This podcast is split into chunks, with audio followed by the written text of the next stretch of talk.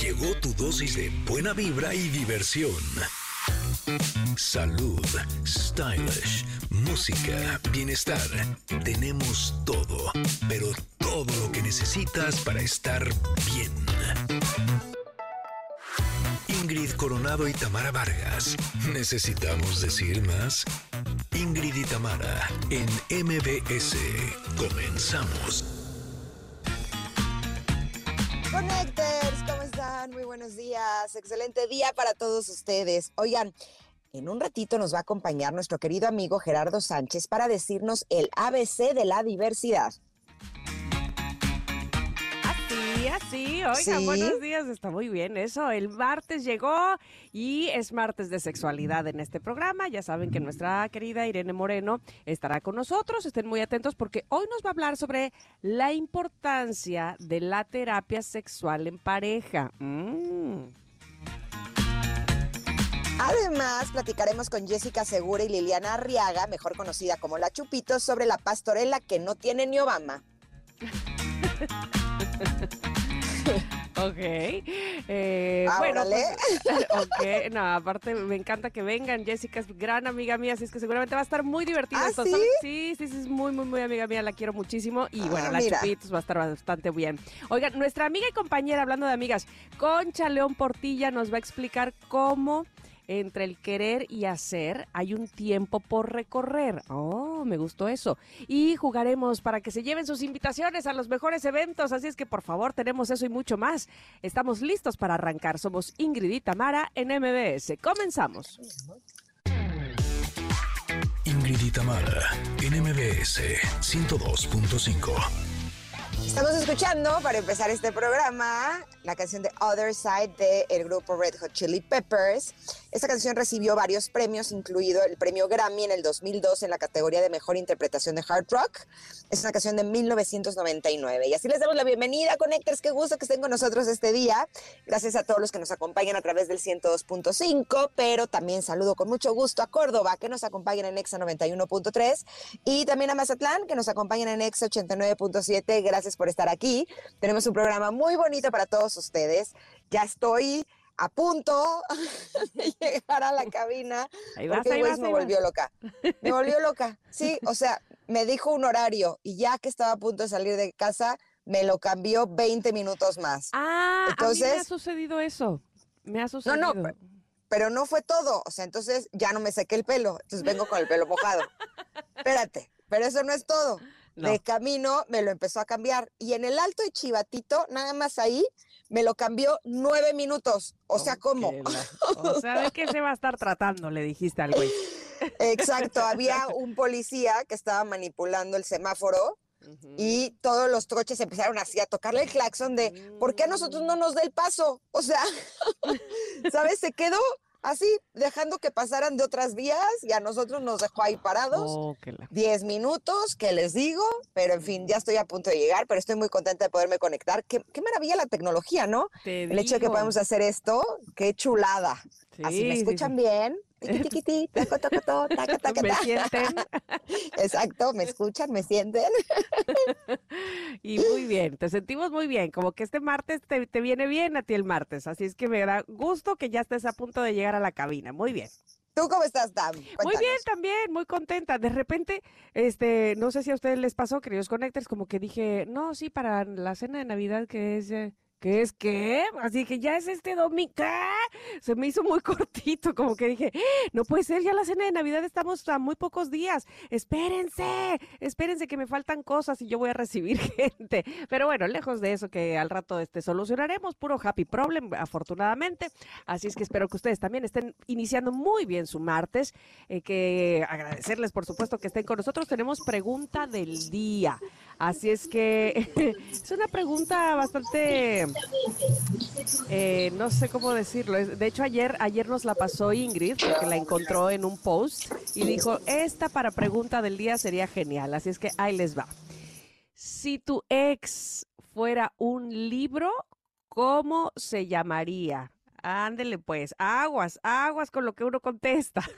Ahora, entiendo que depende de cuál ex, ¿verdad? Porque puede ser que uno se lleve bien con ciertos exes, este, y no tengas problema. No tendría por qué ser un libro de terror, así.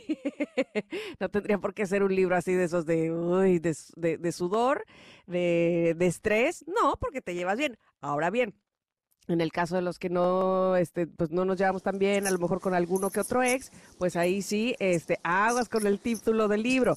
Ingrid Coronado, si me escuchas, si tu ex fuera un libro, te voy a regresar la pregunta porque tú nos la pusiste ayer. ¿Cómo se llamaría ese libro? Ahora sí es que voy a leer que ya llegaron respuestas de los connectors. Esas me encantan. Ustedes tienen siempre muy buenas ideas.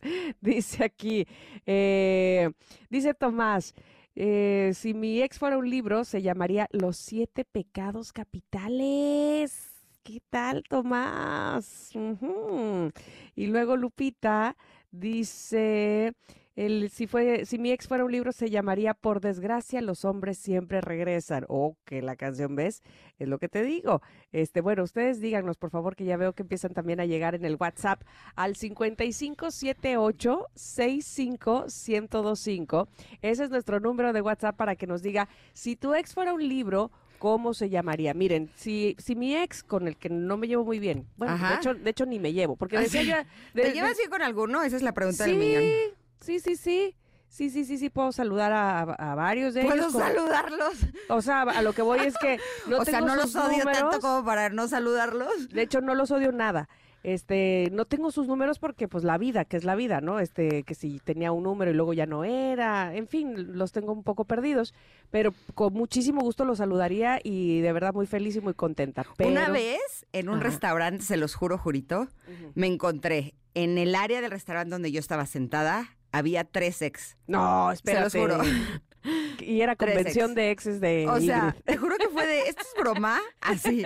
Y ahora sí que como dices tú, y saludé a dos de tres. Así. Ah, bueno, bueno, bueno. No, yo este, sí, es lo que les decía yo ahorita a los connectors. Depende de qué ex sea el libro, este, pues algunos este, se- hablarán mejor que otros. Ahora, debo decir algo. Cuando vi esta publicación, lo que me llamó la atención no solamente fue la pregunta, que me pareció una buena pregunta, sino una de las respuestas se me hizo fenomenal. ¿Cuál era? El libro se llama Testimonio de cómo Dios me salvó del Valle de las Sombras. Híjole, mira, yo le puse al, si, si mi ex tuviera el nombre de un libro, ¿cómo se llamaría? Ajá. Se llamaría Manual para decepcionarte de mí en un 2x3. Órale, Así se llamaría. qué cosa. Tenemos muchas respuestas de nuestros connectors. Más adelante los vamos a sí. compartir. Porque ahorita nos vamos a ir a un corte, aunque tenemos algo antes para ustedes. Sí, sí, sí, sí. No sé cómo vamos de tiempo, si tenemos cinco minutitos en lo que Sí. Ingrid respira. Sí, sí, tenemos cinco minutitos. Bueno, Dale. pues el tiempo perfecto para sacar mi Didi Card y de una vez contarles todo lo bueno que trae la nueva de crédito. Pedirla es muy fácil porque no tienes que comprobar ingresos y tampoco te van a cobrar anualidad nunca, ni al tramitarla, ni nada de cobros escondidos, ¿eh? Exacto, además te da hasta 3% de cashback en tus compras todos los días y lo que ganes lo puedes usar para pagar tu misma Didi Card para viajes en Didi o comida en Didi Food. Didi Card es creada por Didi y está respaldada por Mastercard.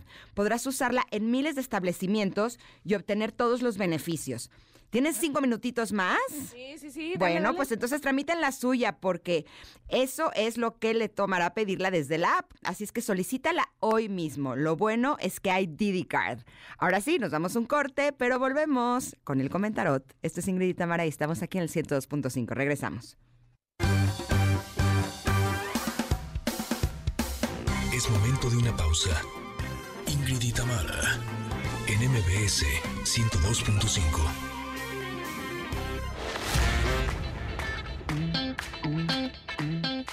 Tamara, en MBS 102.5. Continuamos.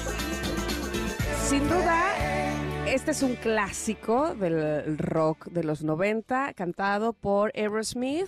La canción se llama I Don't Wanna, I, I Don't Wanna Miss a Thing, pero fíjense que iba a no hacer canción de rock, iba a ser solamente una balada, porque esta canción se la habían ofrecido primero a, eh, déjenme recordar que se me acaba de ir el nombre ahorita, a- ¿cómo se llama la cantante de, del Titanic?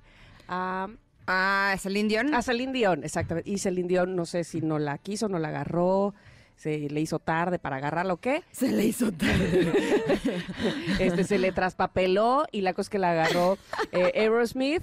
Y mira, se volvió todo un clásico porque además, este, si no mal recuerdo, es parte del soundtrack de una película de 1998. Yo creo que es de Gataka. Creo que sí, no estoy tan segura. Ahora, ahora mi mente anda un poco loca. Pero bueno, pues hoy es martes de rock en este programa, así es que si usted tiene alguna sugerencia, por favor háganosla saber.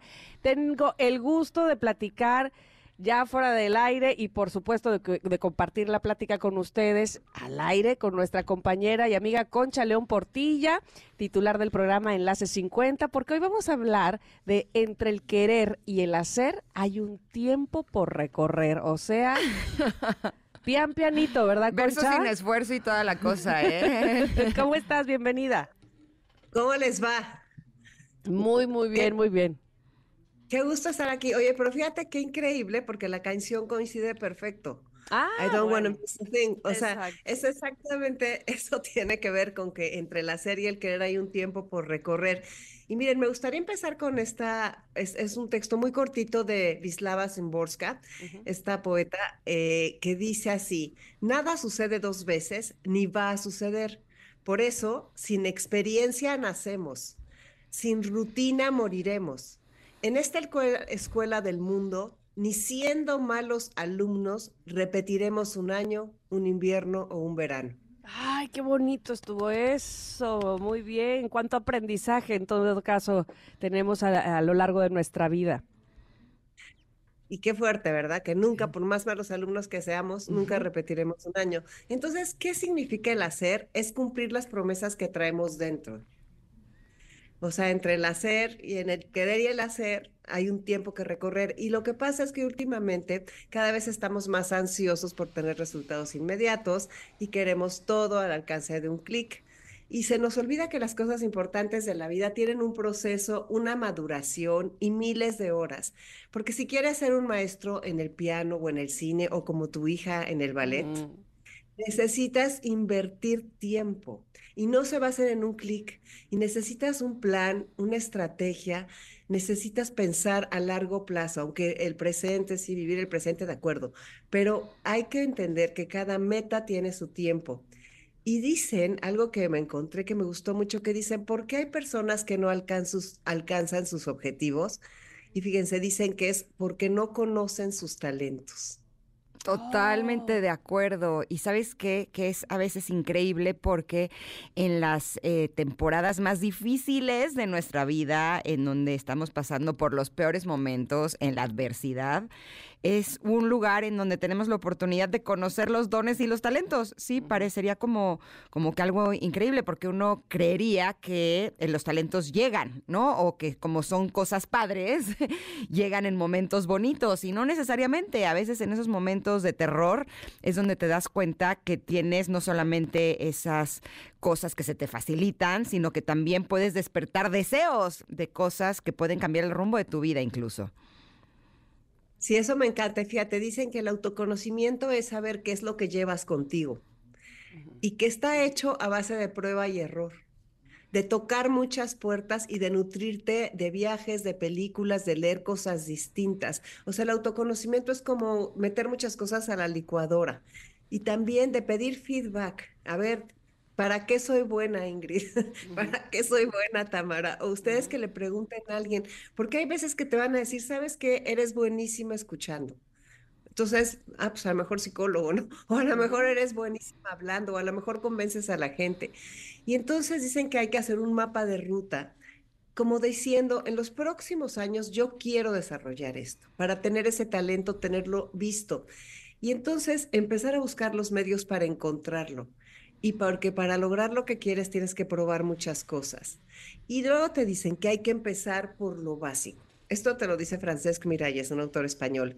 Y te dice, si quieres encontrar tus talentos y autoconocerte, limpia tu casa, ordena tu cuarto, ordena tus cajones, saca todo lo que te sobra, piensa en una buena nutrición, duerme bien, haz ejercicio, lee biografías y júntate con personas que están en proceso de transformación. En una vida caótica y desorganizada no vas a poder encontrar tus talentos. Y entonces esa es la manera, fíjate, Kant decía que la manera de ser es hacer. y que el riesgo es no arriesgarse. Ay, no atreverse por miedo a perder. Fíjense qué chistoso. José Luis Perales, ¿ustedes sabían que se decidió a cantar después de que muchísimos cantantes cantaban sus obras? O sea, a ver, él era compositor y entonces una vez que eh, los demás cantantes hacían éxito sus obras, dijo, bueno, pues este, mejor las canto yo. ¿Así fue? Sí. Bueno, Así pues el caso de Sia, por ejemplo, También un poco así. ella no quería ser cantante, de hecho, componía canciones para otros cantantes hasta que compuso la primera que la catapultó. la de- exacto, esa. Y se le ofrecieron a otras cantantes, pero eh, la disquera dijo, es que a nadie le sale tan padre como a ti. Anda. Y entonces la, así es como la animaron a que empezara a ser cantante, pero como no quería, porque sufre de pánico escénico, por eso salió con lo de la peluca. Esta que eh, Cubre salía- sus ojos. Exacto, que cubre sus ojos para que no se vea, porque le daba como mucho miedo estar en un escenario. Pero bueno, finalmente es una cantante espléndida. Ujú. ¿Ves? Pero fíjate cómo hay tantísimos casos, tantísimos casos, y luego dicen que dar crédito a los demás te hace encontrar también tus talentos y tu autoconocimiento, la capacidad de aprenderles a los demás y no de creer que tú sabes todo. Y fíjate, dicen que la seguridad en ti mismo y el autoconocimiento es ambivalente, a veces es altísimo y a veces es bajísimo, y que depende de la autoestima, que es la primera fuente de seguridad, y eso es cómo te quisieron en la infancia cómo te han tratado tus maestros y tus amigos, cómo te ha ido en la vida profesional y en la vida amorosa. Después la otra parte de tu autoconocimiento y de tu, autos- y de tu seguridad viene de tu autoimagen, lo que te gustas, que no quiere decir que es lo mismo a lo que te quieres, qué tanto te gusta. Y del autoconcepto de cómo te valoras.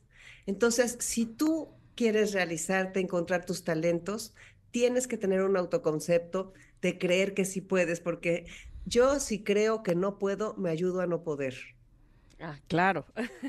claro. O sea, Y siempre claro. tendré la razón. O sea, porque además hay cosas que, que se nos dificultan, ¿no? Hay cosas a las que le tenemos que poner un poco de más esfuerzo. Pero si aparte yo creo que no puedo, le estoy poniendo más peso a aquello que de por sí ya me era un poco más difícil. Tienes toda la razón. Oye, pero además me estás abriendo los ojos en algo eh, en específico que te voy a decir. Ah, Yo siempre he admirado mucho, eh, o me, me parece maravilloso, una gran virtud, un gran, eh, una gran suerte, encontrar gente que desde muy jovencito, que desde muy niño, no solo es que encuentre su talento, sino que le brota. Me explico que dices, Sí. qué bárbaro, nació para Sí, esto, ¿no?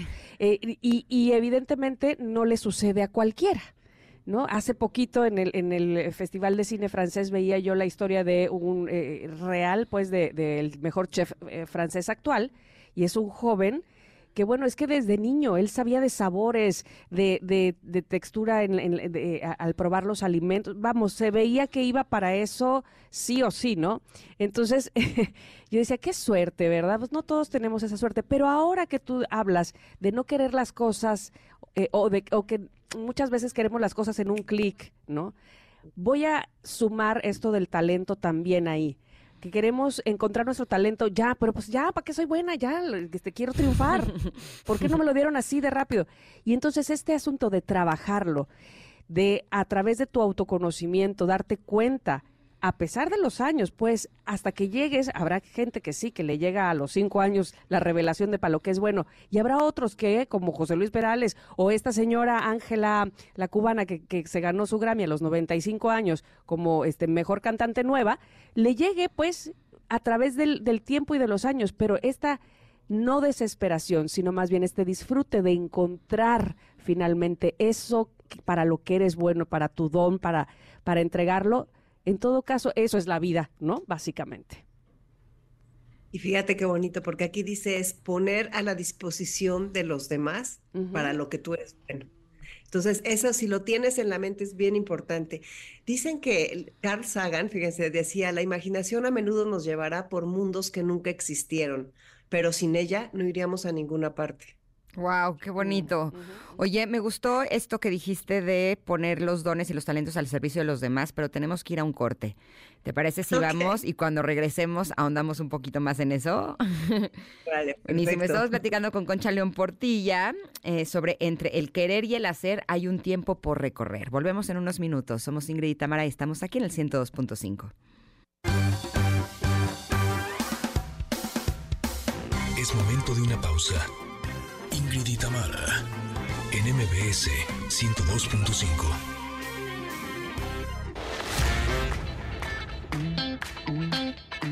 Ingrid y Tamara, en MBS 102.5. Continuamos. Estamos escuchando Tiempo Perdido de Legiao Urbana. Esta canción sigue siendo una de las canciones más queridas y recordadas de este cantante. Eh, a lo largo de los años ha mantenido su relevancia y es considerado un clásico del rock brasileño. Órale, rock brasileño. Nunca había Sí, escuchado este género. eh, Qué cool, ¿no? Sí, ¿no? Este, en, en portugués de entrada. Tú muy bien, Rodrigo, ¿eh? Nos eh, cultivas. Ahora fue. Rodrigo o fue Montse, porque Fue ya me, Mon. me tienen haciendo bolas. Levante la mano. ¿Quién fue? producción Levante bien. la mano, ¿quién fue? Ok, Rodrigo, ahora sí. muy bien.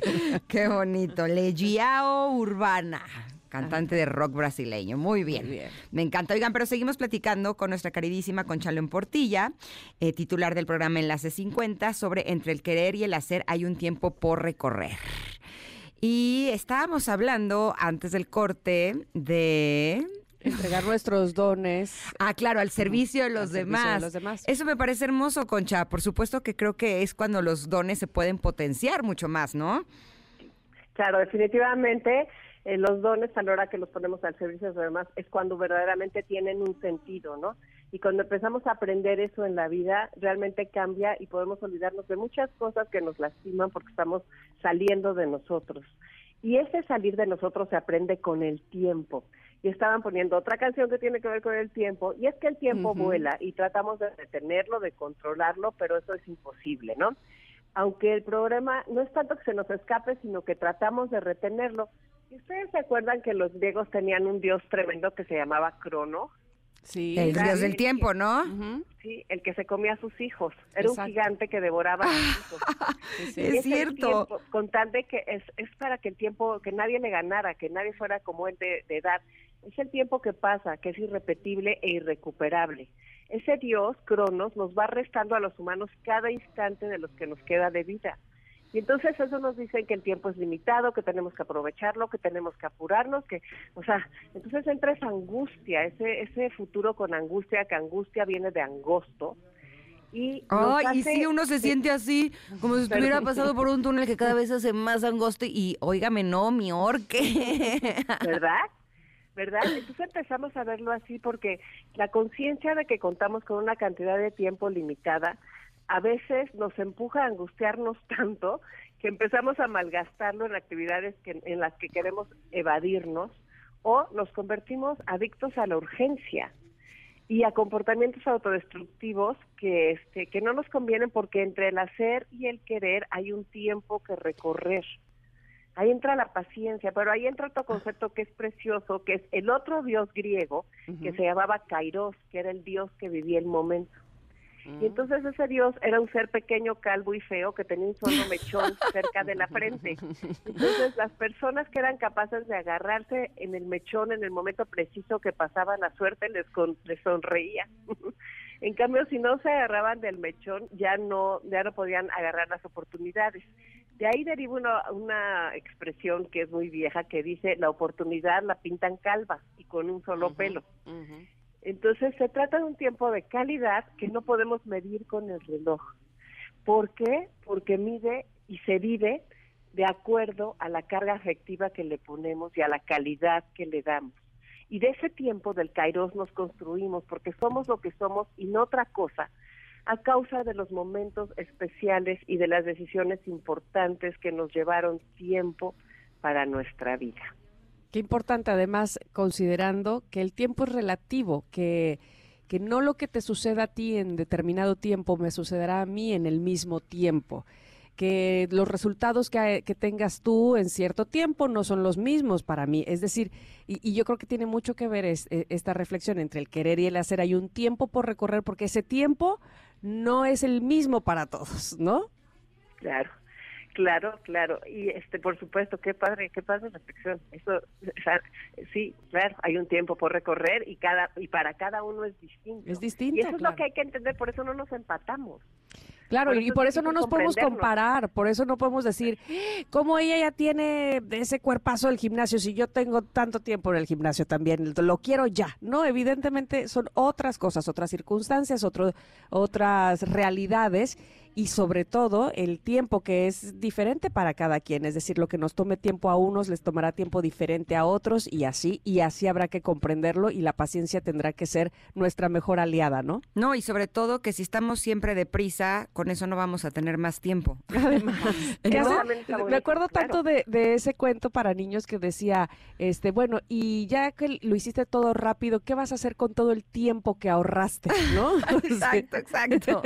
Sí, o como que a veces me pasa, por ejemplo, en el coche, no quiero llegar más rápido. Ok, perfecto, pero el tiempo en el que quiero llegar más rápido me la pasé pésimo. Sí, ¿no? Y generalmente lo que sucede es que entonces hay más tráfico cuando quiero llegar más rápido porque estoy en un momento pésimo y entonces me hace más largo. En cambio, si digo, ok, perfecto, voy a hacer tanto tiempo, listo, me lo tomo con tranquilidad y aprovecho este tiempo para hacer algo que puedo hacer mientras estoy aquí. No puedo escuchar un podcast, puedo escuchar música, puedo ver el paisaje, el camino, relajarme, en lugar de estar queriendo llegar antes, ¿no? Porque si no, nada más ese tiempo lo desperdicié queriendo, queriendo llegar antes. Sí, con angustia además. Exacto. Angosto. Por eso dicen tiempo de calidad o cantidad de tiempo. Y Mm. claro que Cronos es necesario para nuestro desarrollo y para nuestros proyectos, además es inevitable, que por eso suena el despertador cada mañana, ¿no? Sin embargo, cuando desequilibramos nuestra medida del tiempo y confundimos lo urgente y lo importante, entonces ya Kairos y Cronos tienen un desequilibrio dentro de nosotros. Siempre tendremos oportunidades a nuestro alcance, pero solo si sabemos descubrirlas. Y para eso se necesita tiempo. Y solo si ponemos tiempo y estamos alertas, seremos capaces de agarrar al vuelo el mechón de pelo de la cabeza de Kairos. Exactamente. Oye, esto estuvo maravilloso, querida Concha. Entre el querer y el hacer hay un tiempo por recorrer y hay que tener mucha atención con cómo vemos el tiempo, ¿no? Y darnos cuenta de lo que realmente es. Te mandamos un abrazo enorme y me gustaría que nos invites a tu programa de Enlace 50. Un abrazo grande para todos. Y bueno, este sábado a la una vamos a tener un programa muy especial que se llama alejamiento, porque muchas veces los hijos adultos deciden alejarse para siempre de sus padres, hijos adultos de 50, 60 años que se alejan de padres de 80 y 90. Estamos hablando de edades de ese tamaño y se rompen relaciones muy tristemente. Vamos a hablar del por qué sucede, cómo evitarlo y qué hacer si estás viviendo algo así con Mario Guerra, que es un experto Uf. en el tema. Así que los invito a conocer temas que a veces nos suceden y no enfrentamos tan fácilmente, pero es importante tener las herramientas para saber qué hacer. Ya lo creo que sí. Muchísimas gracias, Concha. Hasta la próxima. Abrazos a las dos. Gracias, ¿eh? Hasta Gracias y luego. feliz Navidad, porque ya es el domingo, no lo puedo creer. bueno, un abrazo. Oigan, pues vamos a ir a un corte. Regresamos que tenemos todavía para ustedes mucho, por supuesto, aquí en el 102.5 de MBS. Nos escuchan a Ingrid y Tamara. Volvemos. Es momento de una pausa. Ingrid y Tamara, en MBS 102.5.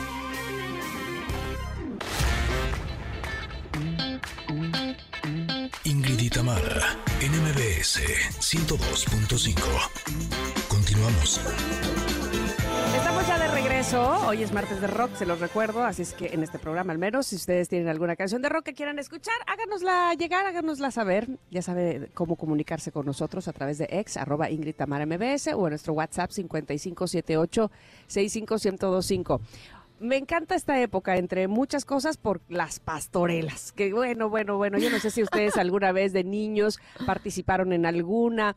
Siempre son muy divertidas, lúdicas, de verdad los personajes son maravillosos. Y el día de hoy me da mucho gusto eh, eh, que nos van a invitar a una de ellas, a una pastorela. Esta pastorela no la tiene ni Obama, así les digo. Es como el eslogan de El diablo tiene otros datos.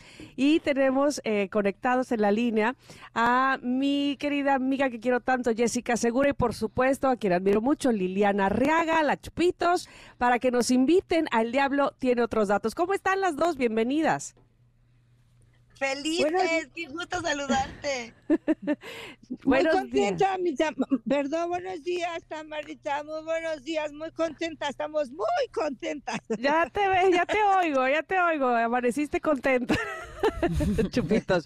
Oye, y sé que en este momento, este, bueno, por lo menos Jessy, no sé si, si la Chupitos ya está ahí, pero van para Jojutla porque tienen eh, agenda llena con el diablo, tiene otros datos. Cuéntenme de esta pastorela, por favor.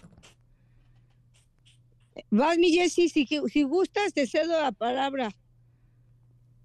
Ah, y es que Jessy, bu- buenos días a todos los, la- el público hermoso que nos escucha. Lo que pasa que mi Jessy va en carretera, por si no escucha, vamos con esas técnicas, ¿ok? Ok, ok, pues, échatelo. yo, les plat- yo les platico a todos los, los que nos están escuchando, antes que nada, muy buenos días. Gracias por permitirnos saludarnos de esta manera para invitarlos efectivamente a la pastorela. El diablo tiene otros datos y ese, esta pastorela no la tiene ni Obama, ni Obama, manita, ¿eh? Porque es una pastorela con un elenco, no, no, no, súper divertido y unos personajes que no, la, tienen que ir a ver, manita, porque hoy nos presentamos en Jojutla, efectivamente, el 21 en el Teatro Ferrocarrilero y vamos a andar por Texcoco, eh, ya anduvimos en Atlacomulco, en Ecatepec, o, o sea, gracias a Dios, el diablo tiene otros datos y empieza a salir por toda la ciudad. Oye, Chupitos, pero dime una cosa, ¿cuáles son los datos que tiene el diablo? ya me preocupé. esos ¿Así? Sí, no, yo también, man, yo también, manita, lo tienes que ir a ver porque el Diablo Mayor, entre el Diablo Mayor y Marcelo, que lo hacen espectacular, Juan Frese y mi querido Pier Angelo, eh, Angelo Uy, los quiero a los no dos. sabes, no sabes. Sí, los adoro, igual yo los admiro. Este, ellos son los diablos, ah, junto con la diablita Lili, Que este, estoy muy contenta, te lo digo porque es este mi hija se reincorpora a esto de la artistiana, entonces ¡Ay, está ahí bueno! con nosotros. Sí, entonces estoy muy contenta. Y mira, está eh, mi querido Hugo, el indio Brian, quien fue el que escribió esta pastorela, la escribió, la dirigió y nos dio oportunidad de al querido Pierangelo y a tu servidora de asociarnos y se está haciendo esta pastorela. Está Pocholo, está Vanessa la vecina, está Yurem, está Jessica Segura, Ujú. eh, que- Tinieblas, Aluche, Luis Fernando, Lady, Yu- Lady, uh, tu servidora. O sea, está muy simpático el elenco.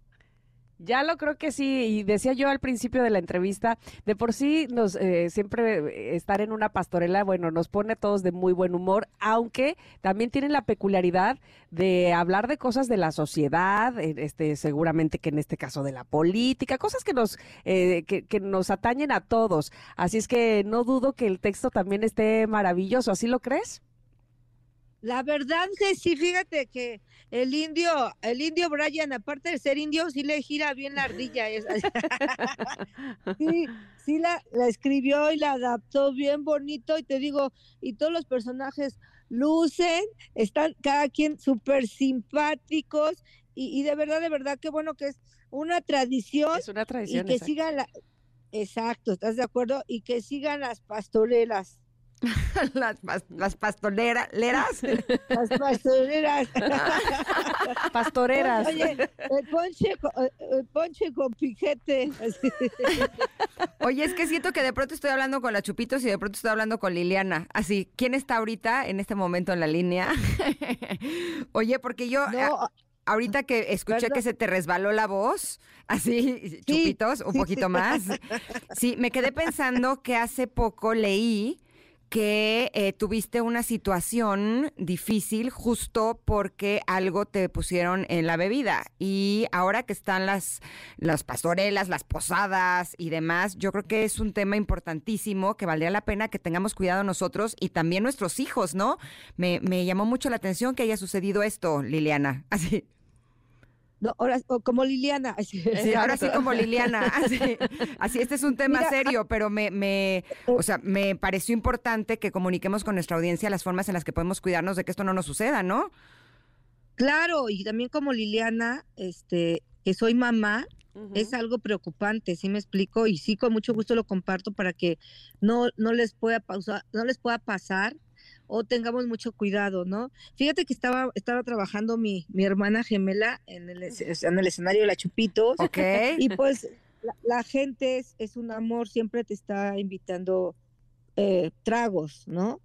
Entonces, pues tratamos de, de ser cordiales, aceptas, muchas veces este, como que le tomas, no le tomas o la dejas en la mesita que tienes al, al lado, ¿sí me explico? Sí, sí. Pero en, este, en esta ocasión sí hice por eh, aceptar, eh, era, era un shot, el shot, y, y no sé qué pasó, o sea, ya fueron, fueron dos, fueron dos los que acepté, y no, y, y, ¿qué te digo? Fue este dos o uno, porque se me, así se me borró el cassette, o sea, neta, literal. Estando en el escenario.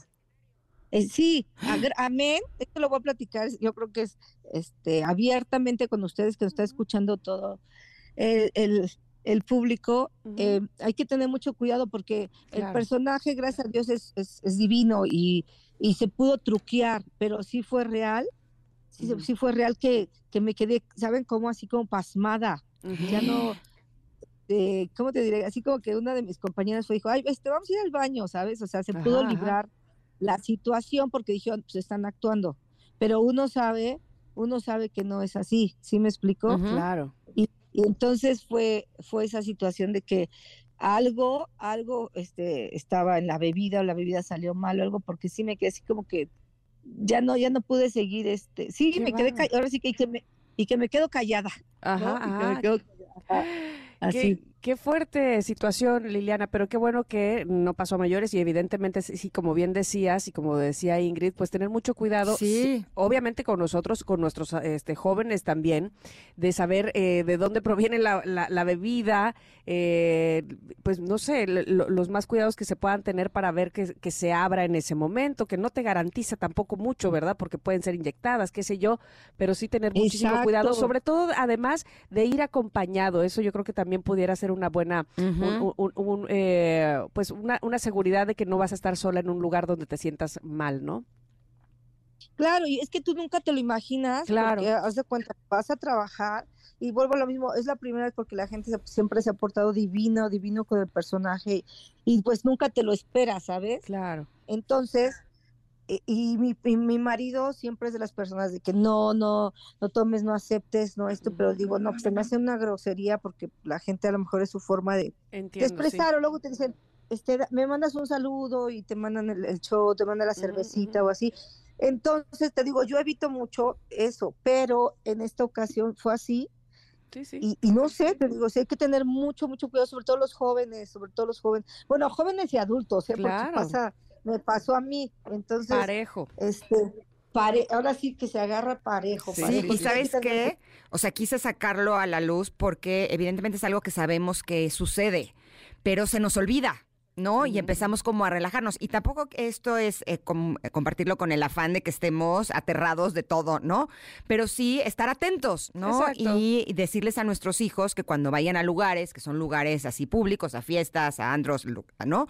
Que tengan cuidado de qué es lo que toman, que, que no estén recibiendo bebidas de personas desconocidas y sobre todo que ah, platiquen entre los amigos, que si ven que alguno está teniendo alguna conducta que es extraña, ¿no? Que los amigos eh, pues lleguen como a contener esa situación para que no, no vaya a suceder algo más, más desagradable y más grave. Cierto. Exacto, exacto. E- efectivamente, que se cuiden unos a los otros. Acá, gracias a Dios, digo, estábamos trabajando, íbamos en compañía y no pasó a mayores. Pero sí, qué miedo, qué miedo, porque Sí, sí, dices, sí.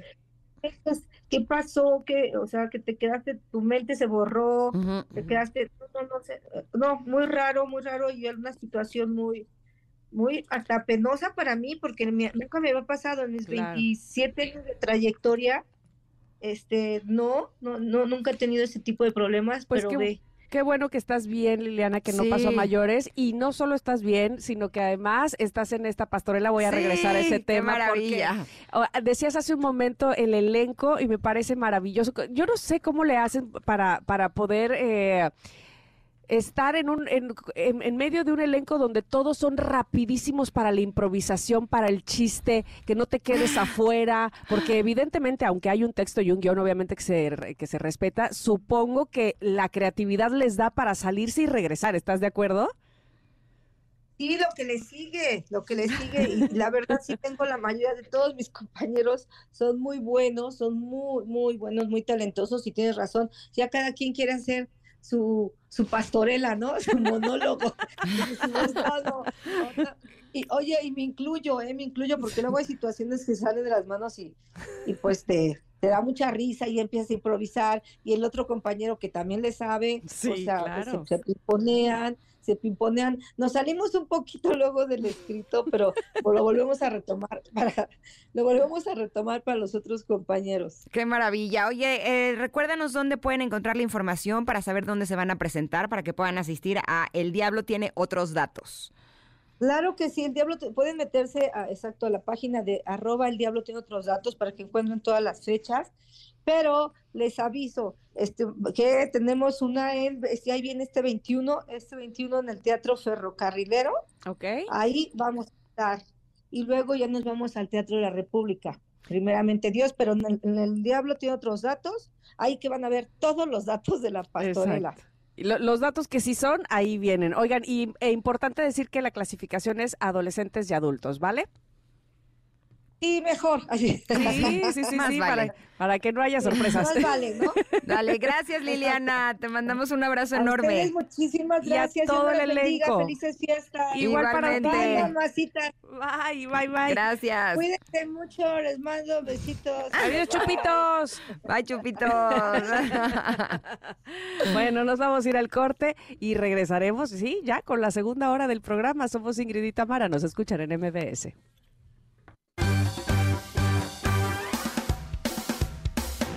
Momento de una pausa. Ingrid en MBS 102.5.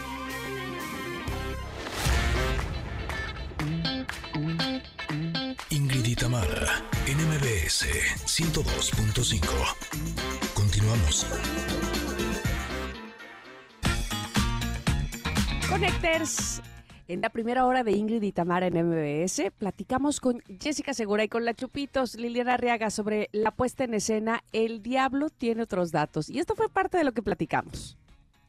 El diablo tiene otros datos y esta pastorela no la tiene ni Obama, porque es una pastorela con un elenco, no, no, no, súper divertido y unos personajes que no, la, la tienen que ir a ver, manita. El diablo mayor, entre el diablo mayor y Marcelo, Juan Frese y mi querido Pier Angelo, eh, Angelo Uy, los quiero a los no dos. sabes, no sabes. Ah, junto con la diablita Lili, está Pocholo, está Vanessa la vecina, está Yurem, está Jessica Segura, Tinieblas, Aluche, Luis Fernando, Lady Wu, tu servidora. Está muy simpático el elenco. Y más adelante platicaremos con Irene Moreno sobre la importancia de la terapia sexual en pareja. Además, Claudia Troyo nos hablará sobre su participación en la telenovela Nadie como tú. Y tendremos concurso para que se lleven sus invitaciones a los mejores eventos. Tenemos esto y mucho más. Somos Ingrid y Tamara. Nos quedan aún dos horas y estamos aquí en MBS. Continuamos.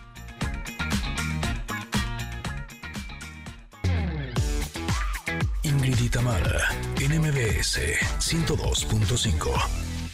Claro, en Japón se hace rock también. Hoy es martes de rock, andamos muy internacionales. Porque de ahora estamos escuchando rock japonés. El cantante se llama Ex Japan o Yoshik y la canción es Rustic Nail. Y eh, esta canción se lanzó en 1994. Ah, ¿verdad?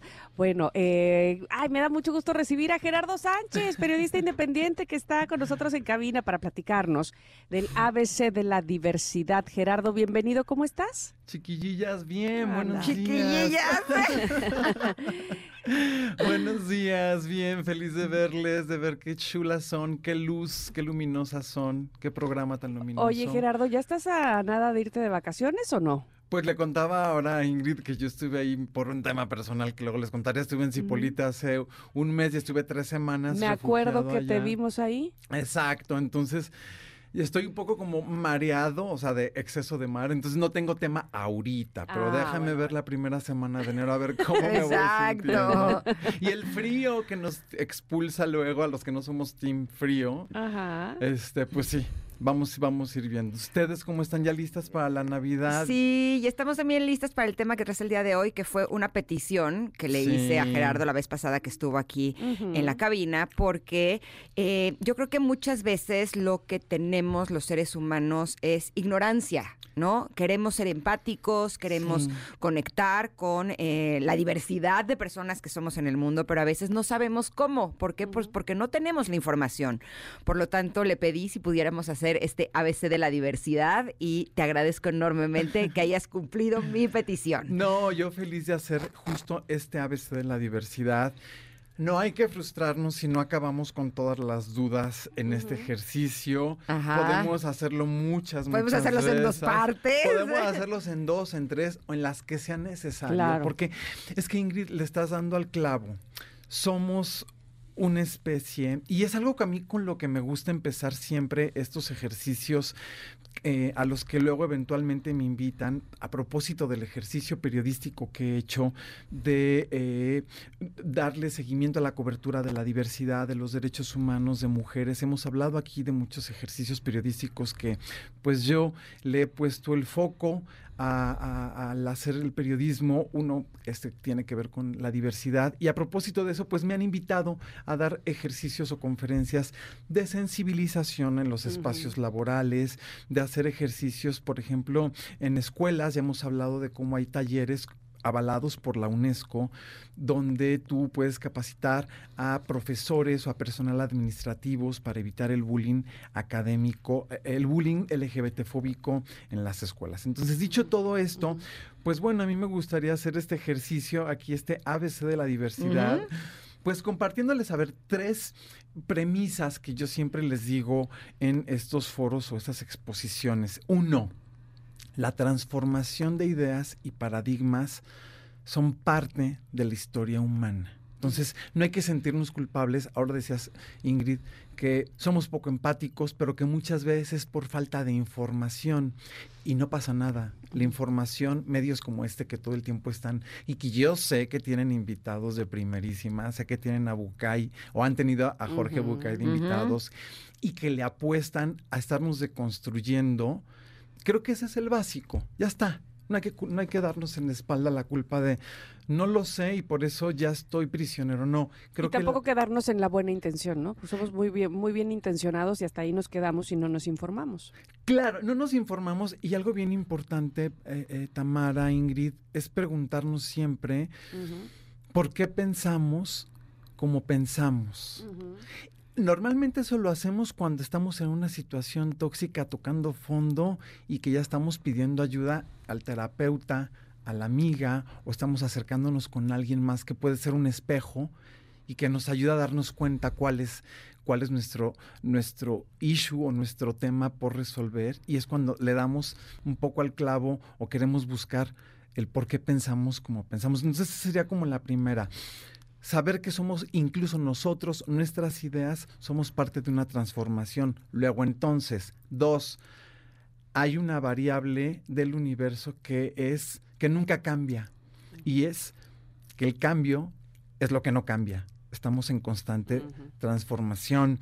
El otro día estaba viendo cómo nuestros dedos, nuestra piel se, se em, regenera cada siete años, nuestras células todo el tiempo están en constante evolución. Entonces, eso de alguna manera es como para relajarnos de si no entendí el concepto, si no sé qué es no binario, si no entiendo lo que están desarrollando activistas o, o otras personas que tienen necesidades, no pasa nada. Escucharles. Sí, ahora, eh, me parece importante identificar que una cosa son las preferencias sexuales de una persona, Sí, que eso pertenece a la vida íntima y personal de ese ser humano. sí. Y otra cosa es cuando una persona se identifica como algo diferente de lo que uno ve con los ojos, ¿no? Totalmente. Y ahí es donde eh, puede haber cierta confusión. O sea, a mí me ha pasado en esta cabina que de pronto yo veo llegar a un hombre que tiene un nombre que podría parecer un nombre de mujer y no sé si referirme a él o a ella. No sé si decir tenemos una invitada o a un invitado, ¿no? Y, y, justo creo que ahí es cuando la información valdría la pena que la tengamos para cuando tenemos la oportunidad de estar con una persona así, saber eh, qué es lo que nosotros tendríamos que hacer, justo para cuidar, ¿no? El corazón y la mente de ese ser humano. Aquí lo más sencillo y para responder a esta pregunta de qué hacer frente a una persona que de pronto se sale de esta de este no binarismo, que estaría bueno hacer unas reflexiones. O sea, empecemos por qué es, no binario. No binario, claro. el, no, el, ser no binario y tiene ahí como una, una manera de interpretar el eventualmente no estar de acuerdo en esta estructura binaria, doble de hombre-mujer. ¿Se acuerdan un poco lo que les decía ahorita de por qué pensamos lo que pensamos? Sí, sí. O por qué somos, nos, cómo nos comportamos de una determinada forma o de otra. Ocurre que, a ver, el término no binario o el término binario tiene que ver con la ideología judio-cristiana, un poco de, me voy a lo básico, pero sustancial, y ahora les digo por qué, de niña, vístete de rosa, Hombre, vístete de azul. Niña, tú solo tienes que jugar con muñecas. Niño, tú solo tienes que jugar con carritos. Niña, tú te encargas de las labores del hogar. Es que Niño, ahí va. tú trabajas. Es que ahí va. Este binarismo tiene una repercusión bien tóxica. Hemos hablado en este espacio de cómo las mujeres, las niñas y las mujeres transmigrantes en su condición de movilidad la pasan peor que el, que el resto, que los hombres hemos hablado, eh, hicimos un ejercicio por ahí periodístico donde se estima que hay 30 millones de familias sostenidas por madres autónomas, anteriormente conocidas como madres solteras, en este término romántico de, eh, ah, claro, es mamá soltera y entonces es feliz, es próspera y tal. Y no, muchas, las familias o los niños y las niñas de familias que dependen de familias de madres autónomas tienen desnutrición, porque es un sueldo, es una entrada. ¿no? Entonces, claro, ya cuando le rascamos al este binarismo, cómo se, se, da en la sociedad y que tiene desventajas para mujeres, para personas de la diversidad, tacatá, pues es cuando ya resulta de pronto grave. Y un poco el no binarismo tiene este fundamento, el estar en contra de estas eh, eh, reglas morales que se han impuesto y que de pronto pues no, de hecho nunca han sido cómodas para la sociedad. Ahí te encargo eh, la, la, Inquisición y, y, cómo quemaban a las mujeres porque por cualquier pretexto les decían, bueno, es que eres te quemo. Entonces, un poco ese es el origen, como a grandes rasgos. Es, puede ser un poco más profundo, podemos darle ahí un poquito mal. El tercer punto que les iba a decir y que tiene que ver con esto. Podemos hacer el tercer punto de regreso del corte. Sí. Sí, perfecto. Muchas gracias, Gerardo. sí, tenemos que hacer una pausa, pero estamos hablando del ABC de la diversidad con Gerardo Sánchez. Volvemos en unos minutos aquí a Ingrid y Tamara. Es momento de una pausa. Ingrid y Tamara, en MBS 102.5.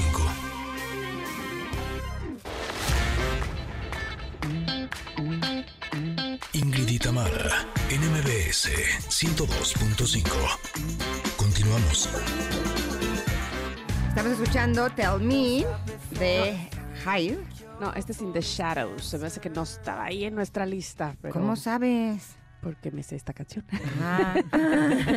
pues aquí decía en mi escaleta Tell Me. A ver, tú dinos esa canción, ¿quién es o qué? Este, In the Shadows, ahora te vaya a decir de quién es, se me olvida pues, pero ah, ah, es como del 2000, ¿qué? ¿6 esto? De The Rasmus, exactamente. Gracias, Itzel de Rasmus. Ahí está. Ah, pues por eso les digo que es esa. Tú muy bien, Tam. Gracias, gracias. Oiga, seguimos platicando con Gerardo Sánchez, periodista, sobre el ABC de la diversidad y nos íbamos al tercer punto. Nos íbamos al tercer punto que va a responder a tu pregunta. Este tercer punto con el que yo siempre empiezo las conferencias, les digo, estamos en un contexto histórico nuevo y diferente y que como cuando tienes algo nuevo y no sabes cómo hacer, cómo, cómo usarlo, un juguete nuevo o algo, es la especie estamos en esta era de los derechos humanos. Nunca antes en la historia había habido un ONU Mujeres, un UNICEF, una Corte Interamericana de Derechos Humanos, una Organización Mundial de la Salud. Entonces estamos como en una nueva forma de construirnos, en un nuevo aprendizaje. Y que es increíble que los nuevos aprendizajes nos lleven a este tipo de instituciones, porque estamos dando en ese sentido pasos importantes. Entonces, luego entonces, a tu pregunta Luego de entonces. qué hacer cuando alguien está diferente aquí en mí, bueno, el primer tip, digo, esto no es un examen, esto no es, no es la Inquisición, ¿no? O sea, se vale errarle, se vale decir, si alguien frente a mí tiene, viene con falda, viene con una expresión de género eh, femenina, con falda, con, con maquillaje, con uñas, te puedes referir a ella, te puedes referir a él como él, pero la persona te va a decir, a mí me gusta que me digas ella. Habría que te expreses". preguntarles. Puede ser. ¿Cómo quieres que me refiera a ti? Como- Si te sientes como, a ver, en un foro de, de medios de comunicación, oye, viene tu invitado. Oye, ¿cómo lo presentamos? ¿Con qué género? ¿Con qué tipo de, de- de género? Yo ¿Cómo creo que inclusive es, sienten es cómodo- hasta, es hasta algo, este, para nada mal visto. Me parece que es eh, oportuno inclusive preguntarle, como tener una deferencia para que eh, no haya ninguna duda y él se exprese tal cual quiere ser presentado, ¿no? Es Me tan parece, Él o básico. ella o ella. ¿Ustedes tienen dos nombres? Ingrid. Sí, Yo no. sí, sí. Yo Tamara, ¿tú yo sí. ¿cuál es tu nombre? ¿Cuál es- Aide Tamara. Exacto, y entonces, si yo estoy, oye, Aide, Exacto. Entonces pero te prefiero jode que me- te diga Aide. Pues a lo mejor me identifico más con Tamara, que es lo que me dicen, y entonces no volteo si me dices Aide, ¿no? Entonces básicamente eh, tener, entiendo tu, tu analogía, me parece maravillosa. Y en una de esas que te moleste que te digan Aide, si yo estoy diciéndote, oye, ya, y ya me dijiste, oye Jerry, dime Tamara, el Aide no me gusta, por la razón que tú quieras. Claro. Pero si yo estoy di- diciéndote, oye Aide, oye Aide, Aide, sa- sabes que ya ahí hay mala leche. Claro. Claro. Ya, ya hay claro. un- Pero si no, no. O Claro. sea, si nunca te ha dicho que no quiere, o sea, que prefiere que le digan Tamara, no se tendría por qué ofenderse si le dices Aide. Claro, porque no eres adivino tampoco, Claro, ¿no? O sea, seguramente. me encanta, Seguramente si, si Tamara llega a, en, no sé, al aeropuerto y le revisan su pasaporte, le van a decir, eh, Tamara Aide. Y ya, bueno, pues ni modo, si no te gusta que te digan Aide, pues ahí te la, te la soplas, tampoco vas a entrar. Pero, y eso es un poco, y aquí lo interesante es de estas personas o de quienes de pronto se resisten a hacer un lenguaje inclusivo. Ojo, que ya hablamos del por cuál es un poco como el- lo binario y lo no binario es una de alguna manera una contrarrespuesta al est- a este establishment o esta matrix ide- ideológica de O sea, no binario blanco, es azul. no me quiero identificar ni como mujer ni como hombre porque no quiero que me metan en esa cajita, ¿no? Como en, en esa esa estructura de lo que tengo que ser y lo que me tiene que gustar y lo que me corresponde. Y que a veces, muchas veces, fomentada por el marketing, ¿no? De eh, eh, a las niñas solo cómprales la muñeca, a los niños solo cómprale el cochecito. El 10 de mayo a las mamás solo hay que comprarles la batidora o la licuadora. Ah, pero el día del padre este, hay que comprar la corbata y el perfume. ¿Sabes? Eso es, es una manera de cuestionarnos esta dinámica que, como decimos, el binarismo, a ver, no quiere decir que toda sea eh, eh, ma- mala, pues hay masculinidades, hay nuevas paternidades que están, que, están ocurriendo y que están padres, pues, ¿no? Pero al final del día, sí lo que termina sopesando es esta, no solo a nivel narrativo, sino en hechos. Como violencia hacia la mujer, violencia hacia las diversidades, que de alguna manera el no binarismo pues hacen este ejercicio. Y quienes se resisten, pues es quienes se resisten a romper toda esta estructura, pues sí, heteropatriarca, en la que se ven beneficiados pues solo los caballeros masculinos blancos, este que se resultan, pues sí, beneficiados de esta dinamiquita que nos traemos como especie en este momento. Pues sin duda eh, todavía hay mucho que escarbar de este tema, eh, mucho que conocer, mucho que aprender, así es que de entrada te agradezco Solo muchísimo. palomeamos no binario. Sí, exactamente, Así, solo nos pal- falta, nos palomeamos falta de la B a la Z. Pero, Hay pero mucho de eso, hablar. eso me da gusto porque quiere Sí. decir que Gerardo Sánchez regresa con nosotros este, siempre para darnos toda la información, la guía que necesitamos. Así es que te esperamos pronto, Gerardo. Que tenemos mucha carnita de qué hablar, supuesto que contenidos que, nos van a ayudar a Y nada más una invitación, ayudemos esta Navidad, bueno, todo el año, pero la Navidad como que siempre es propicio.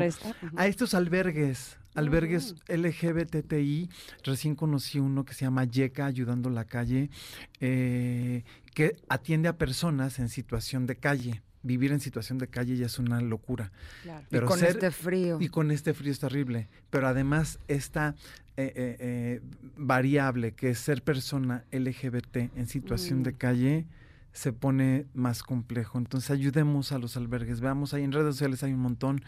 Este, síganme en mis redes sociales, ahí ¿Cuáles estoy son? tagueando, es ger, arroba Gers Guadarrama y estoy tagueando a las agrupaciones en Twitter que pueden ayudar, que van a hacer navidades, que van a hacer posadas, que van a hacer meriendas el 24 y que todo el año pensemos qué se necesita en una casa y que se pueden estar también en un albergue y pues con eso ayudar. Necesitamos ayudarnos. Gracias. Gerardo. Un placer. ¿Dónde te encuentran nuestros connectors? En Twitter, arroba Gers Guadarrama, Gerardo Sánchez Guadarrama y googleen, ahí aparecen todas nuestras redes. Si quieren hacer conferencias o talleres de sensibilización, aquí vamos a estar. Y chiquillillas, feliz Navidad. Un abrazo, también feliz Navidad para ti. Te queremos, Ger. Buen día. Gracias, bye. buen día. Gracias. Vamos a un corte. Connectors, pero volvemos. Somos Ingrid y Tamara y estamos aquí en el 102.5. Regresamos.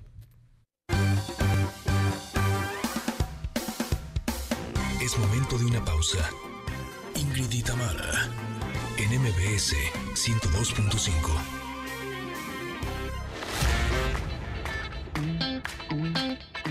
Ingrid y Tamara, en MBS 102.5. Continuamos.